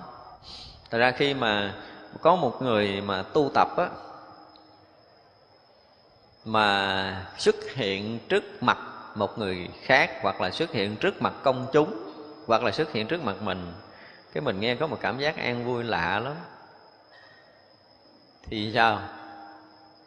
Một phần là mình cũng có duyên với người này, trước mắt là mình có duyên. Có duyên mới được hưởng cái an lạc từ người này tỏa ra. Tại vì cái người đó, công phu của họ đạt tới một đỉnh điểm quá an lạc rồi, và họ đang lan tỏa cái an lạc đó chung quanh cái môi trường sống của họ. Chạm tới cái năng lực an lạc đó tự động mình cảm giác an vui. Đó, thành ra là khi mà chúng ta gặp một người mà chúng ta cảm giác an lạc, chúng ta cảm giác an vui thì một phần là mình đã có duyên với người này một phần là cái lực tu người này lớn quá. Tu lớn đến độ mà mình ngồi gần người đó, mình không có cảm giác gì khó chịu, bực bội á. Và cảm giác có một cái gì đó yên ổn, lạ thường lắm. Mình muốn gần, mình muốn thân cận, mình muốn trao đổi, mình muốn chia sẻ gì gì với những người đó một cách rất là lạ thường. Thì đó là những người một phần tu tập đã có một chút gì đó lộ tướng tướng thanh tịnh, tướng phạm hạnh bắt đầu từ từ lộ ra và những người có được cái đức tướng này là cái công phu tu hành, phải nói là rất là sâu. Thật ra khi nào mà chúng ta trong đời của mình đó thấy chưa? đi đâu, không phải là người xuất gia đâu, không cần người xuất gia. Có khi những người xuất gia lại không bằng những người đã có những cái nội công tu tập mà họ không phải giữ hình thức xuất gia đâu. Mà gặp người đó chúng ta có cảm giác an lạc liền. An lạc rất lạ thường, bình yên rất lạ thường khi chúng ta đối diện với một người có công phu thanh tịnh nơi tâm rồi á, chúng ta thấy được điều này. Đó thành ra một người mà xuất hiện cái thân xinh đẹp thì cái đẹp đó nó không phải là thân tướng nữa rồi. Tại vì ở đây dùng từ là thân xinh đẹp rộng lớn để làm cho tất cả chúng sanh sinh sự an lạc. Thì vậy là cái đẹp đó là cái đẹp gì? Như trong kinh pháp cú đức phật nói là sao? Trong tất cả các mùi hương không có một cái hương nào mà ngược gió bay xa. Chỉ có cái hương giới đức. Ngược gió mà bay khắp muôn phương. Đấy hương đó mới là cái hương thật sự là hương giới đức. Thì cái đẹp này là cái đẹp của đức hạnh chứ không phải đẹp của cái thân tướng nữa rồi. À, mới sanh cái sự an vui khi đối diện với người khác. Thành ra chúng ta nhìn người đó mà chúng ta có một cái gì đó an lạc nhìn người đó, chúng ta có cái gì đó hoan hỷ thì chứng tỏ rằng người này trong cái nội công, nội lực tu hành của họ rất là, phải nói là rất là thâm sâu. Thì chúng ta mới có được điều này. Và người có cái sức để có thể ban được cái an lạc cho tất cả mọi người thì thể hiện là người này cũng có công phu tu hành sâu lắm.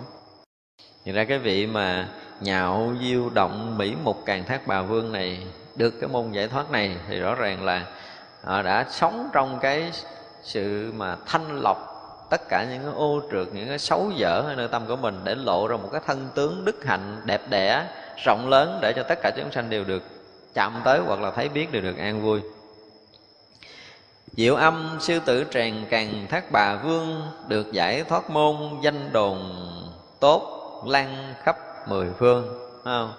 Cái này mình người người Việt mình nói gì, hữu xạ tự nhiên hơn Có nghĩa là cái người này có cái cái đời sống mà theo cái nghĩa của thế gian thông thường là người đời sống tốt, có đức hạnh.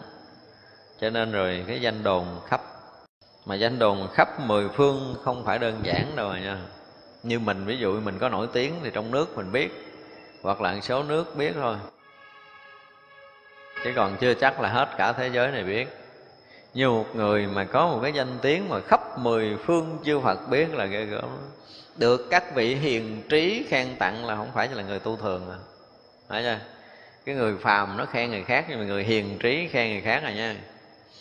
Giống như bây giờ đứng ở bến xe phải không? Hai bên giành giật với nhau bỗng nhiên có thằng cha nó sẽ mạnh bạo đứng ra đánh thằng kia té gục xuống cái bên đàn em vỗ tay khen quá rồi, có nghĩa là mình à, anh hùng anh hùng trong đám vô côn lộn xộn. Hoặc là giờ trên bàn nhậu có một người là uống rượu hồi té rạp hết mình mình ngồi tỉnh queo. Cái người ta bắt đầu đồn ra thằng cha này, tủ lượng ghê gớm, uống tụi tôi xỉn hết, ổng còn tỉnh. Thì đó là cái kiểu khen của phàm phu, nhưng mà những cái bậc hiền trí thì luôn luôn khen tặng một cái điều khác. Sẽ thấy ra được cái đức hạnh tu hành, thấy ra được người này đã từng ở trong những cái thiền định rất là sâu xa, thấy được cái trí tuệ đã thấu tột chân lý và có cái đời sống lợi lạc khắp tất cả quần sanh chúng sanh khắp muôn nơi đều được nương nhờ cái đức hạnh của người này, cái công hạnh của người này mà được có một đời sống an vui, an lạc gì gì đó. Thì tất cả những cái đức tướng, trí huệ và phúc báo của người này có một cái gì đó hết sức là đẹp, hết sức là tròn đầy, cho nên mới lan khắp cái tiếng đồn khắp mười phương. Không, cho nên là chúng ta muốn được mà mười phương biết được, mà mười phương các bậc hiền trí biết được chư đại bồ tát, các vị thánh hiền biết được là phải là mọi người có một công hạnh rất là đặc biệt. Phổ phóng bủ quang minh càng thác bà vương được giải thoát môn. Hiện tất cả thân thanh tịnh quang minh đại quan hỷ. Vị này thì à, hồi nãy là hiện cái đẹp bây giờ là hiện cái thân thanh tịnh và ánh sáng thân thanh tịnh và quang minh. Xin đại quan hỷ cho tất cả chúng sanh thì đây là cũng là một cái người mà đạt tới cảnh giới an lạc cao độ à. Công phu tu hành đạt tới cái đỉnh điểm an lạc cao độ rồi. Nên thứ nhất là phát ra được cái ánh sáng. Thấy chưa? Phát ra, nhìn thấy người đó là thấy họ rất là thanh tịnh. Nhìn thấy người đó là một cái sự rực rỡ, hào quang sáng suốt và sinh tâm đại hoan hỷ. Không phải sự hoan hỷ bình thường nữa, mà ở đây sinh tâm đại hoan hỷ luôn. Có khi nào chúng ta gặp một người như vậy chưa? Người này chắc cũng tương đương với bồ tát di lặc đó Nghe chưa? cho nên là nhìn chúng sanh chỉ cần nhìn thấy thôi là sinh tâm đại quan hỷ liền. Nhìn thấy cái sự thanh tịnh, nhìn thấy ánh sáng của vị này tỏa ra. Kim cang, thọ, hoa, tràng, càng thác bà vương được giải thoát môn khắp nhuần xum xuê, tất cả cây cối làm cho người thấy vui mừng. Vị này lại là có một cái điều là là làm cho tất cả những cái cây cối xum xuê tốt đẹp, khiến người ta sinh tâm vui mừng thôi. Này không phải làm cho loài người nữa mà làm cho loài cây. Phổ hiện trang nghiêm tràn càng thác bà vương được giải thoát môn, khéo vào tất cả cảnh giới phật cho chúng sanh sự an vui. Chúng ta hiểu cái câu mà khéo vào tất cả cảnh giới phật. Hôm này tất cả những cái sở đắc, sở chứng, những công phu tu hành từ khi phát tâm cho tới khi thành phật của một cái vị bồ tát là gần như ông này đạt được hết và một cái điều rất đặc biệt nữa là vào cảnh giới của phật thì một vị đại bồ tát thường thường hiểu không nổi luôn, chứ đừng có nói là vào cảnh giới này. Nhưng mà ông càng thác bà lại được, thì cái chuyện này chúng ta cũng chưa từng nghe trong lịch sử, đúng không? Ví dụ như nói tới à, à, vị tổ sư nào đó thì chỉ nói chuyện theo kiểu tổ sư hoặc nói tới một vị bồ tát nào đó đi. Ví dụ bồ tát địa địa tạng đi sau khi mà ngộ đạo rồi thì thề là địa ngục chỉ không thể bất thành phật. Có nghĩa là ông đó chưa thành phật chưa tới cảnh giới chư phật chưa vào được tất cả cảnh giới chư phật. Và nhất là trong bản kinh diệu pháp liên hoa không? Thì đức phật nói là cái cảnh giới của phật chỉ có phật với phật biết thôi thì vậy là cái vị phật nào đó trong quá khứ đã thành phật rồi, thì bây giờ mới gì? Mới hiện trở lại làm một cái vị càng thác bà vương. Tên là phổ hiện trang nghiêm càng thác bà. Tại vì vào tất cả cảnh giới chư phật là chuyện không thể có với một người đại bồ tát. Chỉ có phật mới có thể vào cảnh giới chư phật thôi. Thật ra là cái vị này luôn luôn ở trong cái cảnh giới thanh tịnh tuyệt đối mỗi cảnh giới mà lìa thoát tất cả những cái lầm mê trong sanh tử, muôn vạn kiếp của chúng sanh, lúc nào vị này cũng ở trong cảnh giới đó. Và từ cái cảnh giới đó mà mới đem lại cái sự an vui cho tất cả chúng sanh.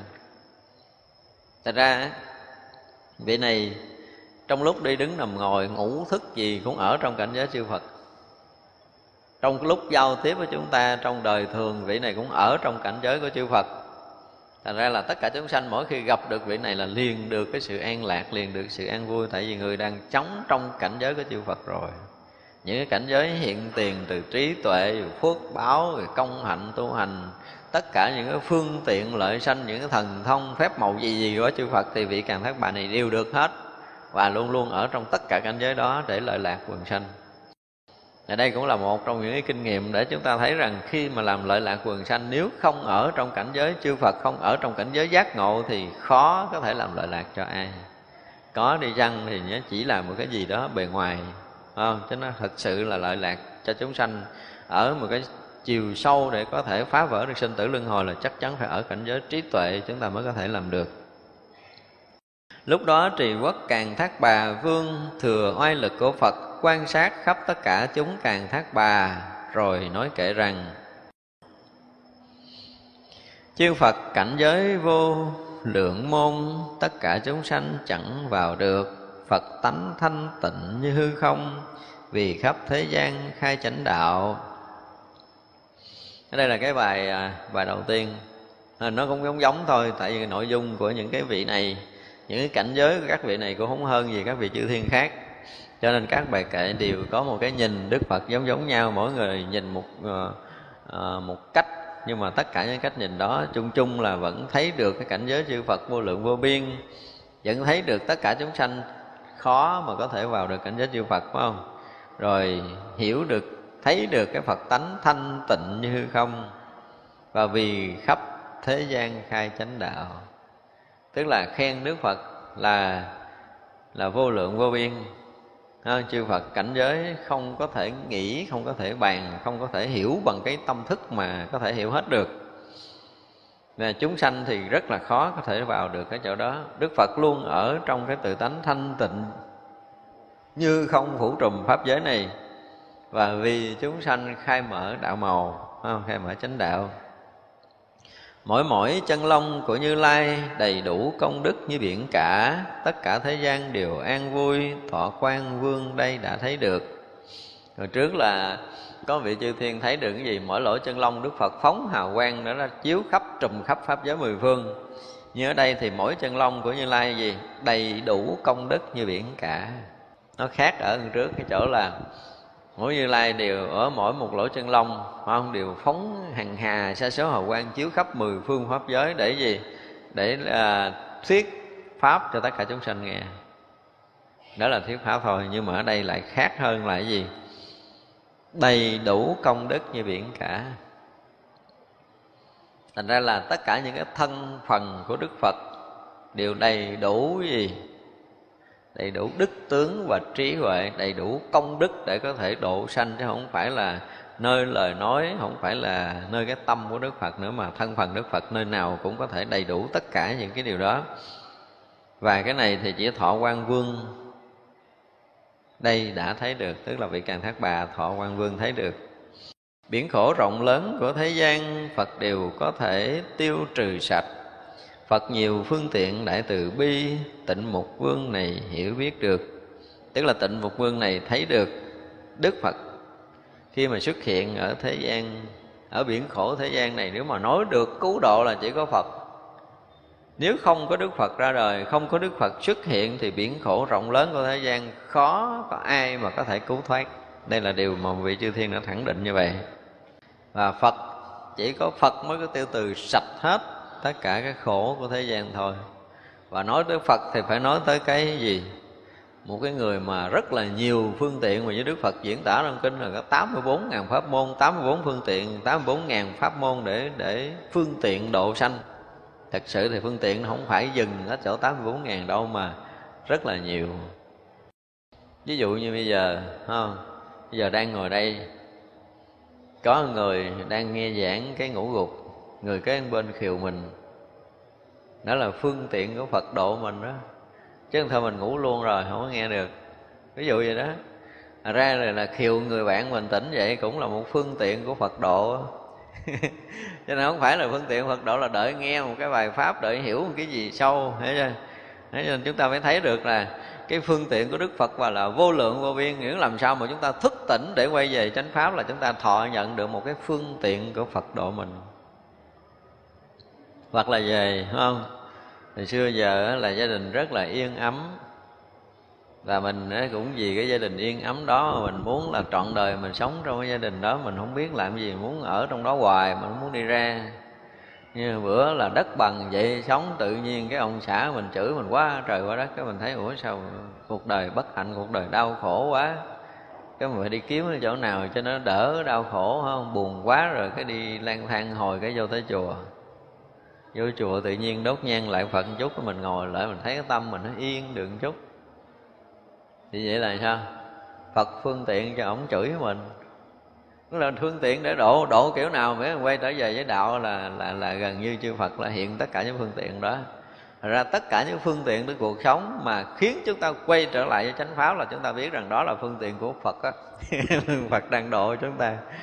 Thấy chưa? Đang làm ăn suôn sẻ, mình nghĩ là mình sẽ thành danh, công thành danh toại giữa cuộc đời này. Rồi mê đắm cái danh lợi tiền tài đó cho tới tóc qua trăm bạc bạc đầu rồi. Mà mình chưa bao giờ nghĩ tới cái chuyện Phật pháp là chưa biết niệm Phật câu nào, tự nhiên làm ăn thất bại, buồn quá. Lang thang lưỡi thử cho thấy chùa ghé vô ở ngủ quan đêm mà nghe tiếng chuông cái tự nhiên mình thức tỉnh vậy thôi chứ chưa có biết gì, nhưng mà mình thấy có cảm tình với cái chuyện chùa chiền, mình thấy cảm tình chánh pháp là Phật bắt đầu phương tiện độ chúng ta rồi đó. Rất rất là nhiều cái phương tiện để độ mình, chứ không phải là một phương tiện. Nhưng mà chúng ta thấy rằng khi nào một người nào đó chạm tới tiền, chạm tới tình, chạm tới danh lợi gì gì đó mà mình giật mình, thức tỉnh, có nghĩa là lúc đó chúng ta đã được phương tiện của phật độ rồi đó. Cho nên chúng ta mới thấy rằng là phương tiện đức phật thì không thể nói hết được không? Có nhiều khi cả đời của mình mình ngồi mình kể phương tiện phật, mình còn kể không hết. Mười phương cõi nước rộng vô biên, trí quan của phật đều chói sáng, dứt trừ tất cả chấp, tà, ác. Môn giải thoát này hoa quan được. Đây là nói lên cái thấy biết của ông hoa quan tức là ông thấy được mười phương cõi nước rộng cái này là không thấy nha, chứ không phải là mà là ngồi tưởng tượng nha. Như mình, ví dụ như mình nói cái cái hư không là rộng lớn, chứ mình đâu có thấy được cái cuối cùng của hư không cỡ nào, đúng không? Mình nhìn hoài mình không thấy ở cái điểm cuối, cho nên mình tưởng tượng là không còn nữa, rộng nữa, đúng không? Nhưng bao giờ mình thấy được cái điểm cuối cùng đâu. Nhưng mà cái vị này là thấy được, mười phương hư không kiểu gì, ra làm sao, tới đâu cho nên là dùng cái từ là mười phương cõi nước rộng vô biên tức là không có biên giới không có, có ngần mé. Và trí quan của phật á chói sáng khắp tới tất cả những cái chỗ đó. Tức là dù cái hư không ở mười phương có như thế nào thì trí tuệ và hào quang của đức phật đều chiếu khắp tới chỗ đó hết. Mình thấy rõ ràng là là cái hào quang cũng như trí tuệ đức phật là phủ trùm khắp mười phương pháp giới như từ trước giờ chúng ta đã từng quen nghe đó và cái gì nữa là dứt trừ tất cả những cái tà ác. Khi mà hào quang của đức phật đến nơi nào ở đâu, trí tuệ đức phật xuất hiện ở chỗ nào, thì ở chỗ đó tà ác liền mất. Chỗ đó bóng tối, tâm, mê lầm đều mất không? Đó là một cái sự thật. Tất cả những người tu mà có công phu tu hành, mà có biến chuyển rồi chúng ta mới thấy rõ ràng là mình nhờ cái gì? Nhờ cái trí tuệ khai thị của đức phật. Mà bây giờ mình nó thoát khỏi cái lầm mê nhờ cái hào quang chiếu sáng của đức phật nó soi rọi cái tâm tâm mê của mình để mình thấy được một phần chân lý mà có được chút an lạc là rõ ràng là chúng ta nhờ cái điều đó. Và cái vị càng thác bà này thấy được điều này, hiểu được điều này và nhận biết được điều này có nghĩa là vị này được cái lợi lạc do cái cái hào quang và do trí tuệ của đức phật. Phật từ thuở xưa vô lượng kiếp tu tập đại từ hạnh phương tiện, tất cả thế gian đều an vui, phổ âm thần vương hay ngộ nhập này cái mấy đoạn trước rồi cũng có nghe rồi, ha. Là đức phật đã từng tu tập vô lượng vô biên kiếp rồi. Và cái phương tiện độ sanh cũng như công hạnh tu hành của đức phật là gần như đó, khắp thế gian. Giống như đức phật nói là khắp cái cõi nước này, ha. Cái người lấy chừng cộng tâm mà cắm xuống cái mặt đất thì không có nơi nào, không phải là nơi ta đã từng bỏ thân mạng để độ sanh dễ sợ không? Từng hạt cát nhỏ đã có cái thân của các vị đại, tiền thân của đức phật đã từng tới đây, đã từng ngã xuống nó thành hạt cát từ thành đất, thành cát ở đây, đã từng bỏ thân mạng mà trải khắp cái quả địa cầu này cũng như trải khắp pháp giới mười phương, đức phật đã từng tới lui để cứu độ chúng sanh. Chứ không phải một đời, không phải một kiếp. Cho nên cái số đó là chúng ta không tính nổi nội ví dụ như mình ngã rồi mình nằm bề ngang năm tấc bề dài à, thước rưỡi đi mà chúng ta trải hết cái thế giới này coi là bao nhiêu ngàn kiếp rồi. Vậy mà đức phật nói là một cộng tâm nhỏ ngươi cắm xuống đất là chỗ đó là nơi thân phần của chúng ta đã từng ngã xuống để cứu độ chúng sanh trong muôn vạn kiếp về trước. Thì chúng ta mới thấy rõ ràng là đã trải qua quá quá nhiều đời, quá nhiều kiếp, một vị đại bồ tát đi khắp trần gian để cứu độ chúng sanh chứ không phải là một đời một kiếp nữa. Và khi mà đi độ sanh rồi thì cái khổ, cái vui, tất cả những cái điều mà cần phải nếm trải trong tất cả các cõi nước thì các vị này, các vị bồ tát này cũng đã từng trải qua.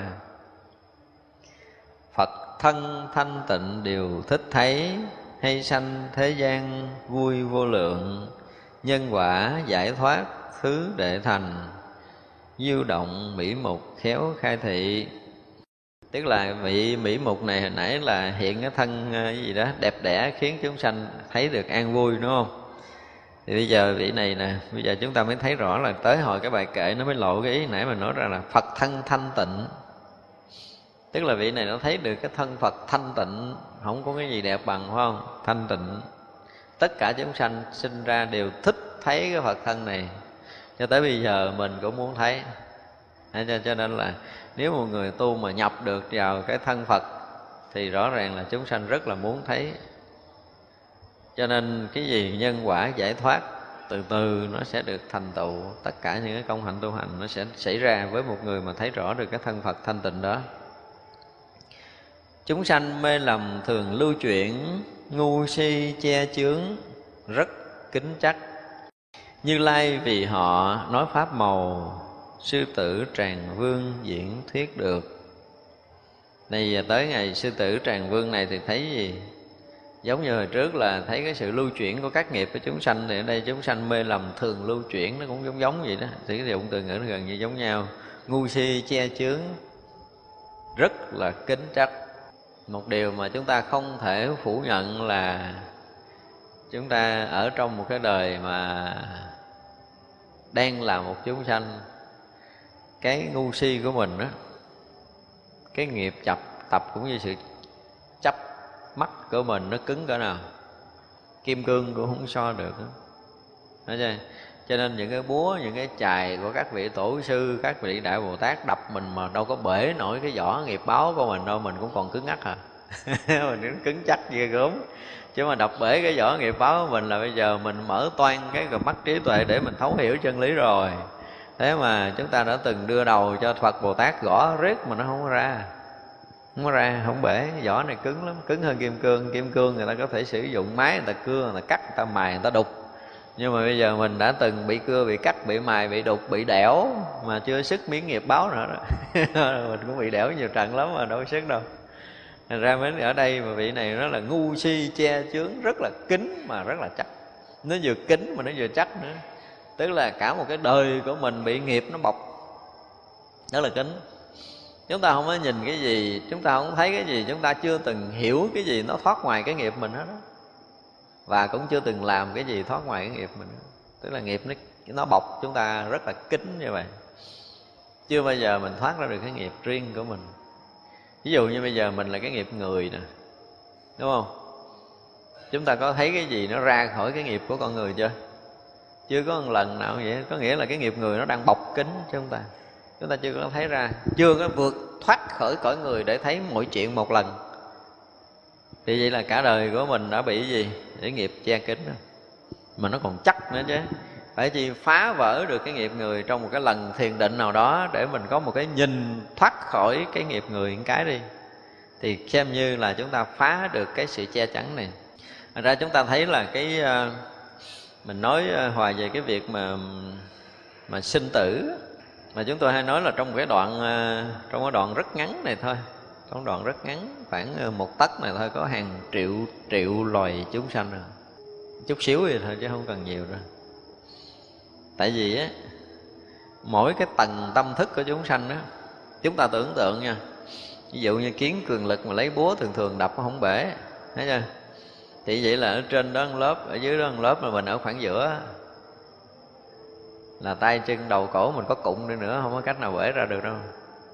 Cái tầng tâm thức của mình đang có đó, đó. Thì khi chết là chúng ta không có ra khỏi cái tầng này. Hiểu không? Chúng ta không cách nào ra khỏi cái tầng tâm thức đang có của mình. Thì ông nào mà đập bể cái này kéo mình về cõi phật kìa nếu mà chúng ta hiểu được cái này, chúng ta mới thấy cái chuyện sinh tử, cái cái cái việc của cái nghiệp báo cái sinh tử của mình là một cái gì đó mà tới cuối đời là chúng ta không ra khỏi cái tầng đó được. Trừ cái trí tuệ để đột phá, để xuyên thủng cái tầng nghiệp báo. Trừ cái phước quá lớn mới nới rộng cái nghiệp báo mình ra một chút. Chúng tôi dùng từ nới rộng chứ vượt thoát là dùng cái phước không thoát được mà chỉ có trí tuệ mới phá được thôi khi chúng ta hiểu được sanh tử ở tầng này rồi thì có đừng có ảo mộng nữa. Đừng có bị ăn bánh vẽ nữa. Tại vì cái tầng tâm thức chúng ta là không cách nào ai có thể phá được mà. Rõ ràng ở đây nói là nó kín đến mức độ là nó bọc chúng ta. Nếu mình là một chúng sanh, chưa có một lần nào thiền định để phá ra khỏi cái tầng chúng sanh này, thì chúng ta chết ai phá mình được? Không có đâu phá là hồi đó đức phật thích ca đã xuống làm người ổng quên cái cho xong hết. Rồi bây giờ mà đâu có thành chúng sanh ngu như vậy. À, cho chúng sanh đã xuống đức phật đã xuống đây làm người ở cái cõi người quyết lòng để cứu cái loài người này. Nhưng mà tới giờ mình vẫn còn mê lầm.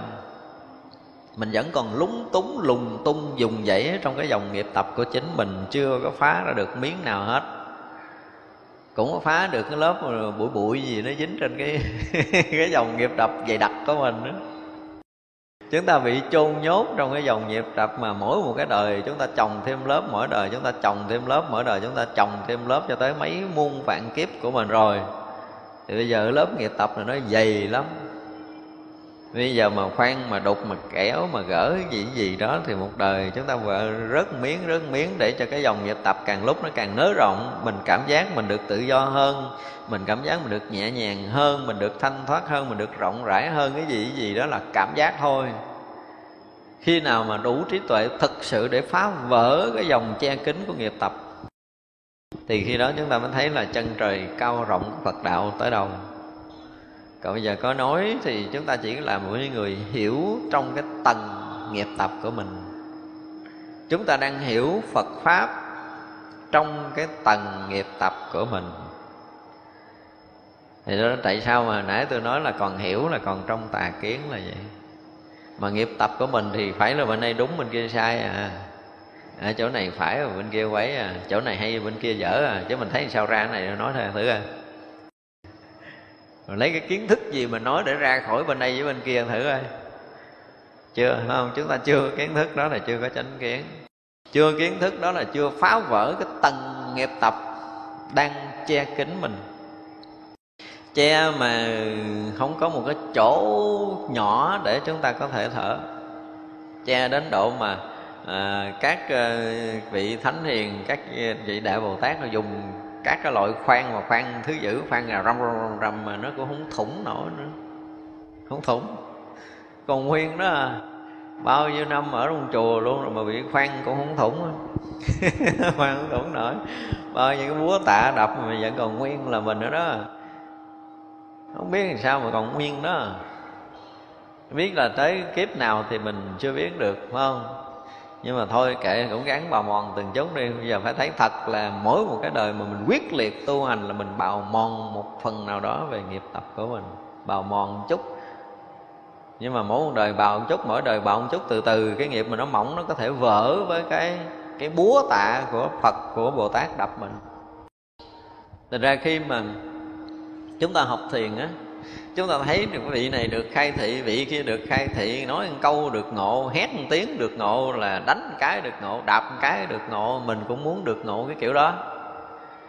Nhưng mà lỡ mình gặp thầy leo lên cái cái tầng cao thì đạp lăn hết mấy cầu thang rớt đất thì chắc là ngộ, cũng có ngộ đó, nhưng mà phải chở cho nhà thương.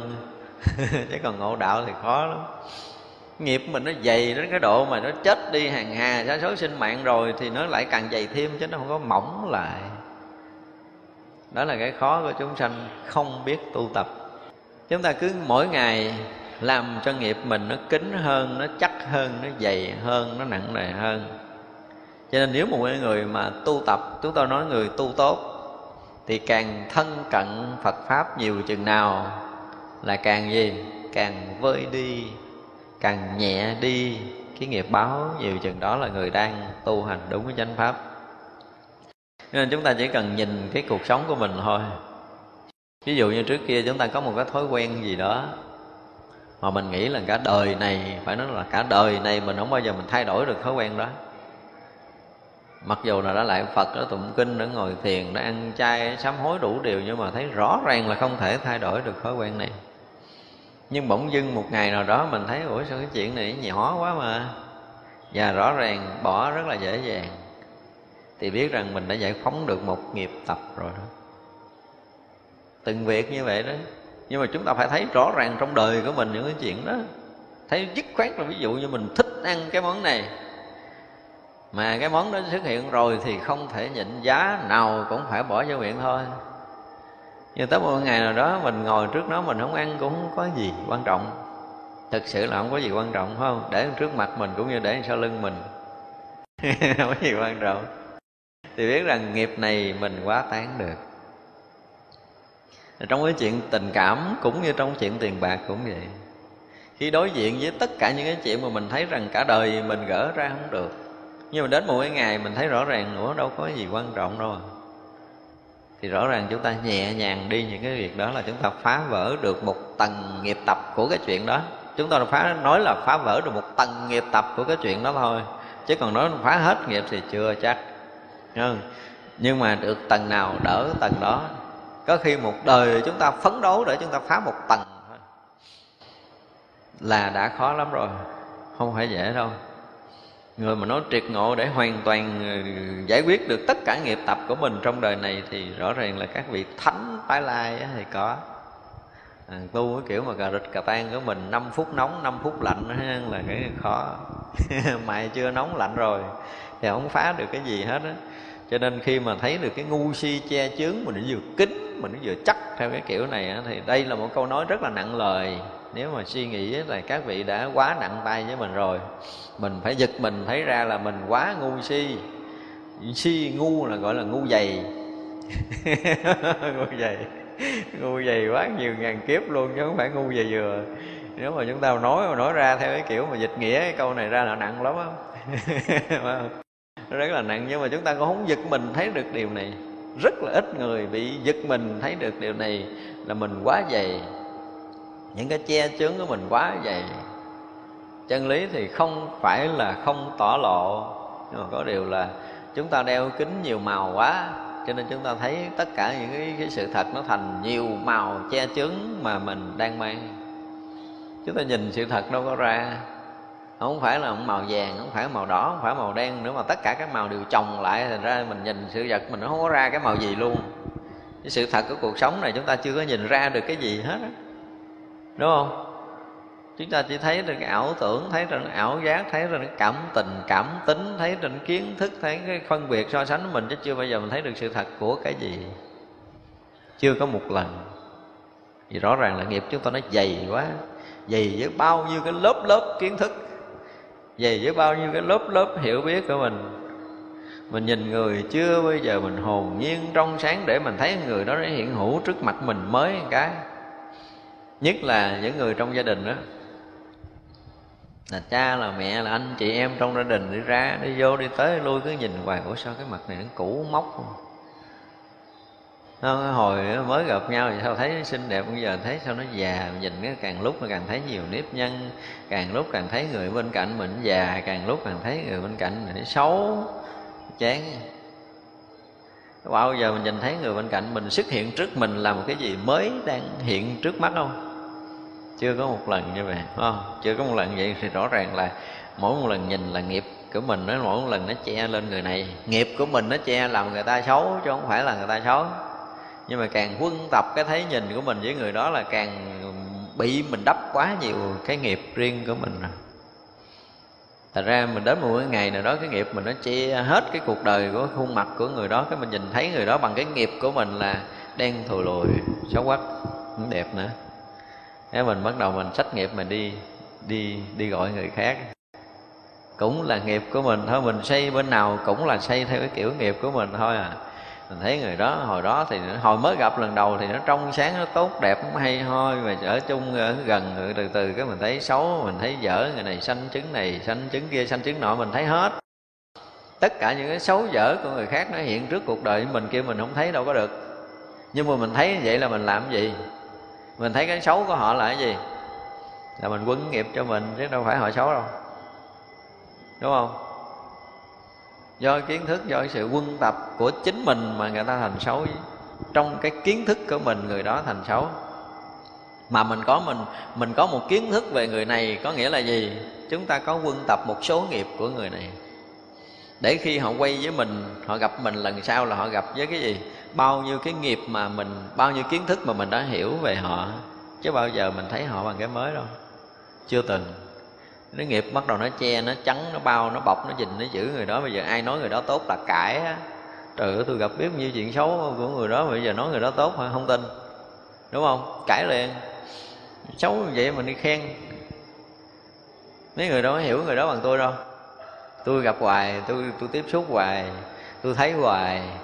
Đó, mình thấy cái gì? Mỗi lần thấy là mỗi một lớp nghiệp dày lên, mỗi lần nghe là mỗi một lớp nghiệp dày lên, rồi khi mình hiểu người đó là tất cả những cái nghiệp mà mình đã quân tập. Nó thành kính, nó thành dày, nó thành cái sự che chắn của mình. Và tất cả những cái việc cuộc sống chúng ta đều là như vậy hết, đều là như vậy hết. Chưa bao giờ chúng ta nhìn một cách mới mẻ không? Thì khi nào mà chúng ta phá hết tất cả những nghiệp tập thì tất cả mọi duyên hiện hữu ở đây đều là mới mẻ đủ cái búa để mà có thể đập nát tất cả nghiệp tập để nó mở toan cái nhìn của mình bằng cái nhìn mới của riêng mình á, là mọi chuyện đều mới. Nhưng mà mình nhìn bằng cái của người khác cho nên thành cũ nên nhớ rõ điều này, nếu chúng ta nhìn bằng cái nhìn của riêng mình, tất cả đều mới. Chúng ta nên thấy cái điều này phải để tâm cái việc này, cho nên hôm nào mình thấy chuyện gì là cũ hôm nào mình hiểu cái vấn đề gì là cũ, thì biết ngày giờ phút giây đó là chúng ta thấy bằng cái thấy, nhìn bằng cái nhìn của người khác, chứ không phải của riêng mình. Thấy bằng cái thấy của nghiệp, nhìn bằng cái nhìn của nghiệp, thấy bằng cái thấy của kiến thức, của chấp trước, của bảo thủ, của tham sân gì gì đó. Còn riêng mình là không có cái chuyện này. Mình luôn luôn không bao giờ lặp lại. Đó là cái thật của mình. Nhưng mà tâm thức thì lặp lại cho nên chúng ta lặp lại là phải gì? Phải là đẹp, là xấu, là đúng, là sai, là hay, là dở là cái lặp lại và cái so sánh. Vì vậy mà để thấy bằng cái thấy mà có một chút kiến thức, có một chút trí tuệ chứ không nói thêm chút kiến thức, cái thấy mà có một chút trí tuệ là cái thấy không lặp lại. Không? Người có trí tuệ thật sự và trí tuệ này là chúng ta đã có đủ. Không ai thua ai cái chỗ này hết á. Ngay cái khoảnh khắc tiếp xúc đầu tiên là chúng ta luôn là mới. Nhưng chưa có đầy một sát na là bao nhiêu nghiệp tập nó xảy ra rồi. Thành ra chúng ta lặp lại, chúng ta lấy ra, chúng ta so sánh, chúng ta cân nhắc, chúng ta định danh, chúng ta định nghĩa, vân vân, thì nó thành cũ, không còn là của mình nữa. Cho nên con người mà thật sống lại với chính mình là đừng có sử dụng, đừng có vay mượn, đừng có lôi kéo những cái vốn liếng của người khác ra trong cái thấy nghe hay biết của mình, mà phải thấy bằng cái thấy của riêng mình, của chính mình.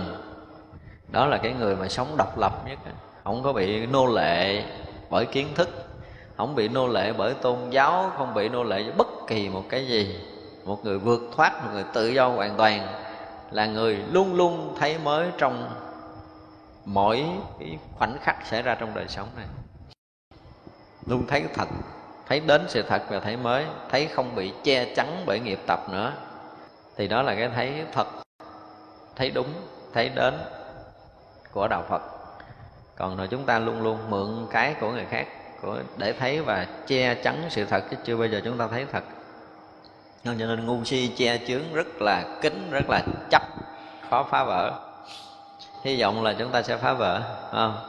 Mà thực sự nhìn một cái cái gốc nào đó theo cái nhìn của vị chư thiên này thì nó kín nó chắc thiệt.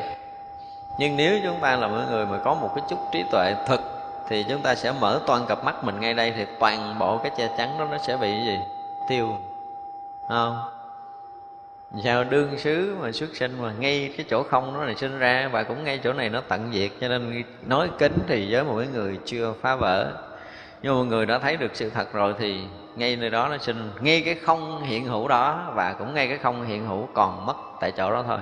Nghiệp chướng xưa nay là không. Nếu thấy đúng. Còn thấy không đúng là nghiệp chướng nó sẽ có. Đó thì như vậy là tùy không? Mình muốn mang kiến màu hay mà gỡ kiến ra là tùy mình như lai khắp hiện diệu sắc thân, vô lượng sai khác khắp chúng sanh, nhiều thứ phương tiện soi thế gian, phổ phóng bổ quan thấy như vậy. Cái vực này, vị này thì thấy à, cái đức phật là hiện sao? Khắp hiện diệu sắc thân. Sắc thân vi diệu của đức phật luôn luôn hiện tiền ở đây. Chứ không có bao giờ bị phước lấp nhưng mà vô lượng cái sai khác khắp tất cả chúng sanh á, nếu mà mình đang thấy cái việc đẹp thì có như lai hiện không? Có. Mình lấy thấy chuyện xấu có như lai hiện đó không? Có. Như lai không hiện, mình không thấy đâu. Nhưng có điều là mình bị vướng mắc trong cái đẹp, cái xấu chứ mình không bao giờ mình thấy được như lai hiện để cho mình thấy rõ đẹp xấu. Đúng không? Cho nên sư tổ nói là sao cái con sư tử á? À, sư tổ ví dụ ba cái là ví dụ như con chó thấy chưa? Khi mà quăng một cái cục đất thì cấm đầu cấm cổ chạy theo cục đất để để quạm lại. Nhưng mà con sư tử mà nếu mà anh dục cái cục đất ra thì nó phóng lại ngay cái chỗ dục của nó mà nó chụp. Chứ không bao giờ nó chạy theo cục mồi. Đó là cái kiểu bắt mồi của sư tử bây giờ mình muốn bắt mồi kiểu nào? Vừa nhìn thấy cái hoa này thì mình sống chết với cái hoa này hay là mình sống chết với cái thấy hoa? Nếu mà mình thực sự nhận ra cái thấy hoa để mình sống được với cái đang thấy hoa đó đó, thì là kiểu nhìn của sư tử. Nhưng mà thấy hoa màu xanh, màu vàng, màu trắng, màu đỏ, đẹp, xấu rồi là bắt mồi theo cái kiểu con chó. Muốn bắt mồi kiểu nào? Muốn bắt mồi cái nào là tùy mình, phải không? Đó thì tùy cái khả năng mà bắt mồi của mình. Cho nên đó ở đây cái vị ờ, phổ phóng vũ quan này thấy được cái sắc thân vi diệu của như lai, lúc nào cũng hiện tiền khắp pháp giới chúng sanh. Mỗi mỗi một chúng sanh hiện tiền một cái điều gì là đều có hiện sắc thân của của chư Phật ở đó. Đại trí phương tiện vô lượng môn, Phật vì chúng sanh mà khai diễn. Vào hạnh chân thiệt đại bồ đề, Kim can tràng vương khéo quan sát. Thì đây cũng là một cái câu để khen Đức Phật thôi, Tức là Đức Phật là cái bậc đại trí Và phương tiện vô lượng vô biên để độ tất cả chúng sanh. Và làm cho chúng sanh sao? Vào hạnh chân thiệt đại bồ đề, tức là khai thị cho tất cả chúng sanh đều được giác ngộ vào cái hạnh chân thật và được giác ngộ giải thoát. Trong một sát na trăm ngàn kiếp, phật lực hai hiện không động diêu khắp đem an lạc, thí quần sanh phổ hiện trang nghiêm môn giải thoát. Tức ngày phổ hiện trang nghiêm này, được cái môn giải thoát là gì? Trong một sát na thôi á, tức là một phần cực nhỏ, thì nó sẽ hiện là trăm ngàn muôn kiếp của chúng sanh, tức là phật lực. Cái hiện mà trong một sát na có trải qua trăm ngàn kiếp đó, nhưng mà cái cái cái cái phật đó không không có dao động. Tức là đức phật ví dụ như từ con trời đô sức giáng thằng à, à, nhập thai ở thành ca tỳ la vệ cho tới khi lớn lên tu rồi đó là à, phật không? Rồi quá đội chúng sanh rồi, à, rồi thị hiện nhập niết bàn vân vân. Trong một cái đoạn mà từ cung trời đôn sức cho tới khi mà xuống làm chúng sanh rồi tu trở thành phật rồi nhập niết bàn thì cái phật lực nó vẫn vẫn là bất động không bị dao động do cái việc sinh tử của một kiếp chúng sanh. Mà không phải là một, mà là hằng hà sa số. Nói là thiên bá ức quá thân nữa, tức là hằng hà sa số, cái thân đức phật. Hiện ra hằng hà sa số cõi nước để tu thành hằng hà sa số đức phật. Thuyết pháp độ sanh và nhập niết bàn thì cũng không dao động. Cho nên trong kinh nói là đức phật nói là sao? Từ cung trời đông sức mà ta giáng thần nhập thai, đúng không? Tu hành thành phật cho tới 49 năm thuyết pháp nhập niết bàn. Lúc đó ta chưa gì trong khoảng giữa đó ta chưa hề động lưỡi tức là không nói câu nào hết đó không nói câu nào mà có kinh điển tới giờ phút này mình học à, chúng ta sẽ hiểu cái câu nói này của đức phật những người nào hiểu câu nói này thì sẽ thấy rằng Đức Phật đã hiện thân khắp tất cả cõi nước nhưng mà vẫn là gì? Vẫn là ở trong đại định không hề bị dao động bởi cái việc sinh tử của chúng sanh. Đó là cái định lực của đại thừa. Dù có đi dạo trong khắp cõi nước của mười phương, nhưng mà chưa rời đại định lần nào. Khi nào chúng ta thấy được điều này rồi, chúng ta mới thấy được định lực đại thừa tới đâu. Còn nếu mà chúng ta chưa hiểu được điều này á, và chưa đạt được cái định của đại thừa thì chúng ta cũng không hiểu được cái này đâu. Khi nào mà người nào đạt được cái định đại thừa sẽ hiểu được điều này và khi nào người nào thấy được điều này, có nghĩa là người đó hiểu được cái định lực đại thừa.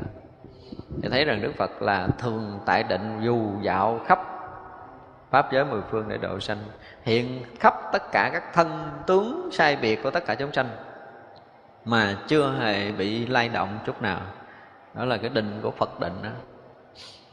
Và cái định này cũng như trở lại hồi trước mình nói là cái gì? Cái cái cái việc nhập niết bàn của đức phật đó đức phật ở trong định này ai thấy được? Không thấy nổi. Cho nên thấy đức phật hiện tướng để làm chúng sanh 80 năm tới phút cuối đức phật nhập niết bàn đó chỉ là cái thấy sai biệt trên hiện tướng thôi. Chứ chúng ta không thấy được đức phật thật. Thì cái sự sai biệt này là một cái hiện tướng trong một cái sát na của chư Phật à. hiện tướng trong một sát na rất nhỏ. Thật ra chúng ta chỉ thấy hiện tướng chúng ta đâu thấy được Phật thật. Mà thấy hiện tướng còn nói sai nữa, họ nói không đúng nữa. Còn nói phút cuối Đức Phật nhập Niết Bàn mà dạo ra dạo vô tứ thiền nữa. Thấy sai, thấy cái hiện tướng còn sai không? cho nên với cái trí tuệ của cái người tu theo Phật đạo chúng ta sẽ thấy được một cái sự thật thân tướng của Như Lai trong một cái sát na nó hiện thành tất cả những thân tướng sai biệt khắp tất cả chúng sanh muôn loài khắp mười phương pháp giới mà chưa từng dao động chút nào. Đó là cái thân tướng thật của Như Lai Thế hôm nay chắc chúng ta học tới đây chúng ta nghỉ ha. Chiều chúng ta học tiếp bây giờ chúng ta chắp tay hồi hướng. Chúng ờ, sanh ờ,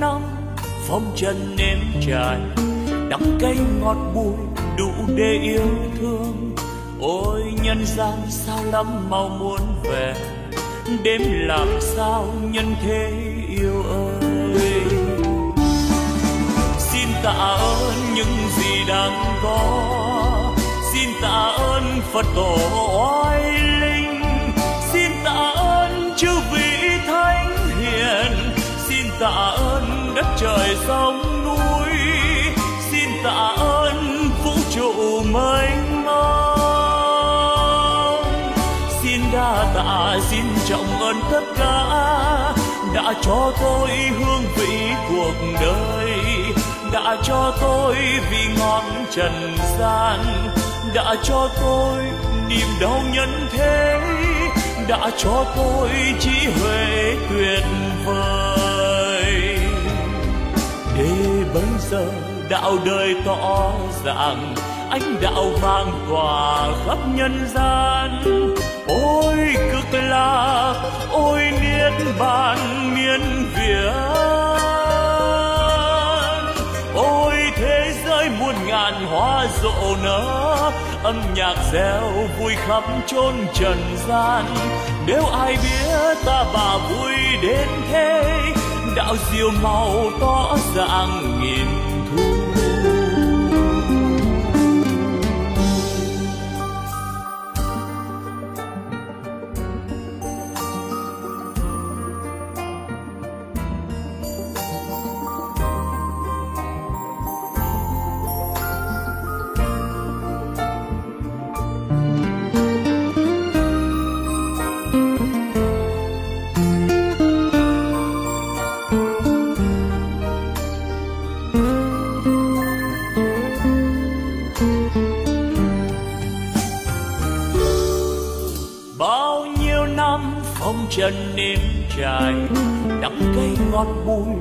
để yêu thương.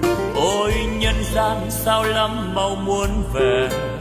Đêm làm sao nhân thế yêu ơi? Xin tạ ơn những gì đang có. Xin tạ ơn phật tổ oai linh. Xin tạ ơn chư vị thánh hiền. Xin tạ ơn đất trời sông vũ trụ mênh mông xin đa tạ, xin trọng ơn tất cả đã cho tôi hương vị cuộc đời, đã cho tôi vị ngọt trần gian, đã cho tôi niềm đau nhân thế, đã cho tôi trí huệ tuyệt vời. Để bây giờ đạo đời tỏ ràng ánh đạo vang tỏa khắp nhân gian. Ôi cực lạc, ôi nghĩa bàn miên việt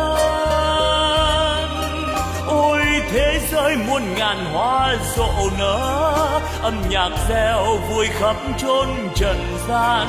Nếu ai biết ta bà vui đến thế, đạo diệu màu tỏ ràng nghìn thu